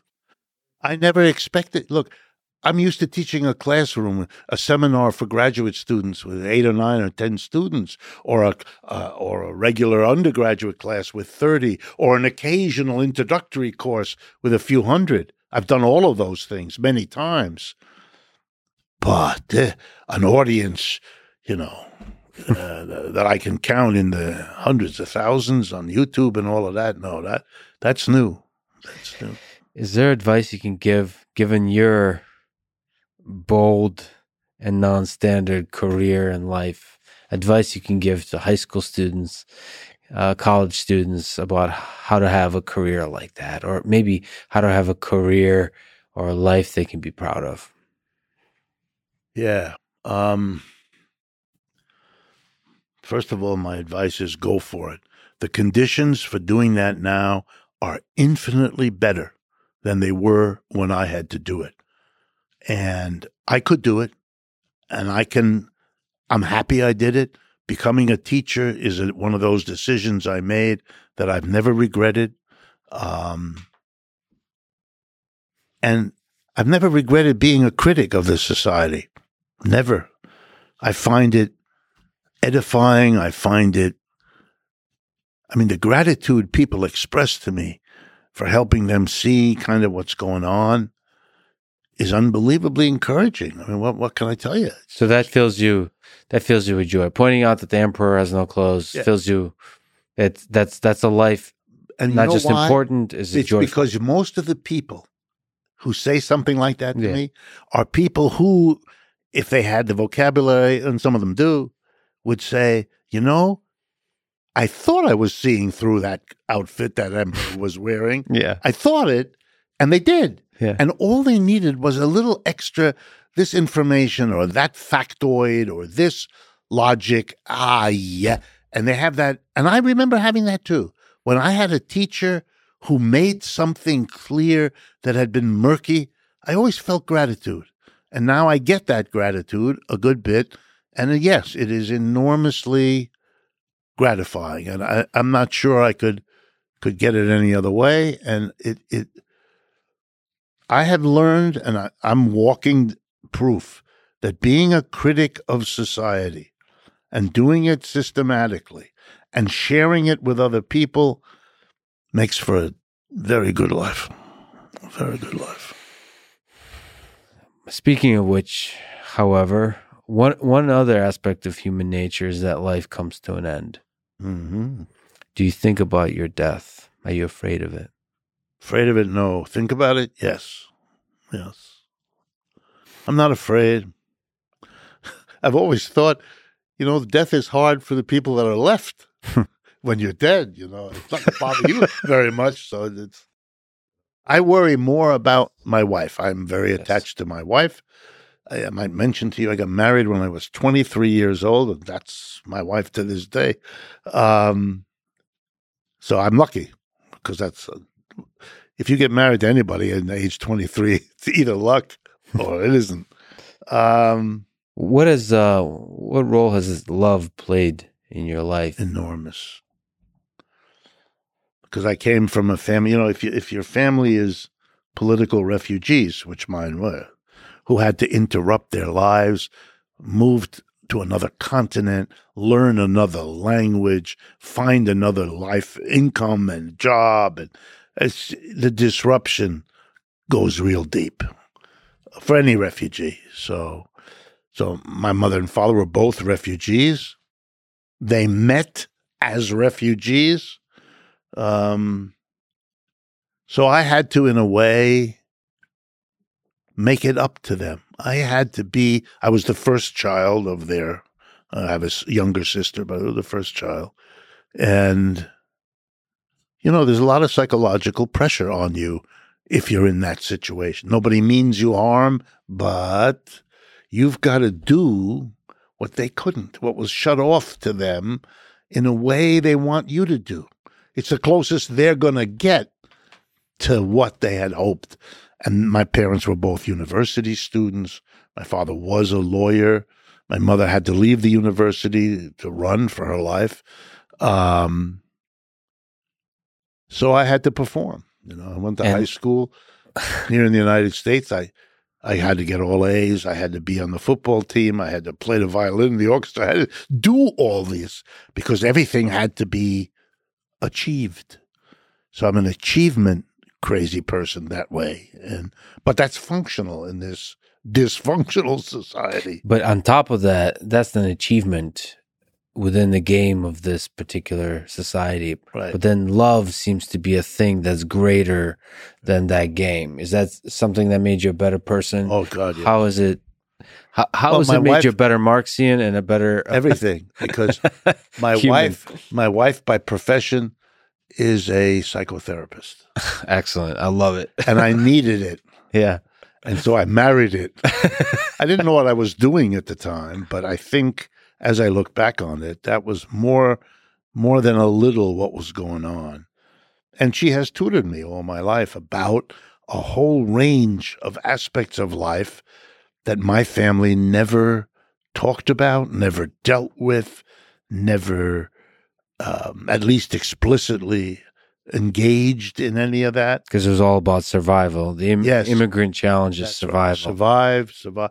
And you're so busy that you tell yourself you can't do that. You, of course, you can. And there are other reasons why you're not going to look at those problems. But the survival is so urgent that you can fool yourself this way. And my parents uh, did that. One last question. What's the meaning of life, Richard Wolff? Why why I are will we here? I will quote you, Mr. Marx. Let's go. life is struggle. And uh, for me, I have found that to be true that the struggle, whether it is to build a relationship with your child, I have two children, uh, whether it's to build one with your spouse, whether it's to understand a complicated argument and simplify it so that you can share the pleasure of understanding this relationship to a student or to an audience. These are it's a struggle to do all those things. But that that network of struggles that makes life interesting, intriguing, and satisfying. And meaningful. And very meaningful. And that latter thing, I got to say, you do masterfully. Yeah. You're one of the great communicators and educators Good. out there today. And it's a huge honor that you will sit with me for so Thank many you. hours. Thank you. Thank This is awesome. Thanks for listening to this conversation with Richard Wolff. To support this podcast, please check out our sponsors in the description. And now, let me leave you with some words from Karl Marx. The philosophers have only interpreted the world in various ways. The point, however, is to change it. Thank you for listening and hope to see you next time.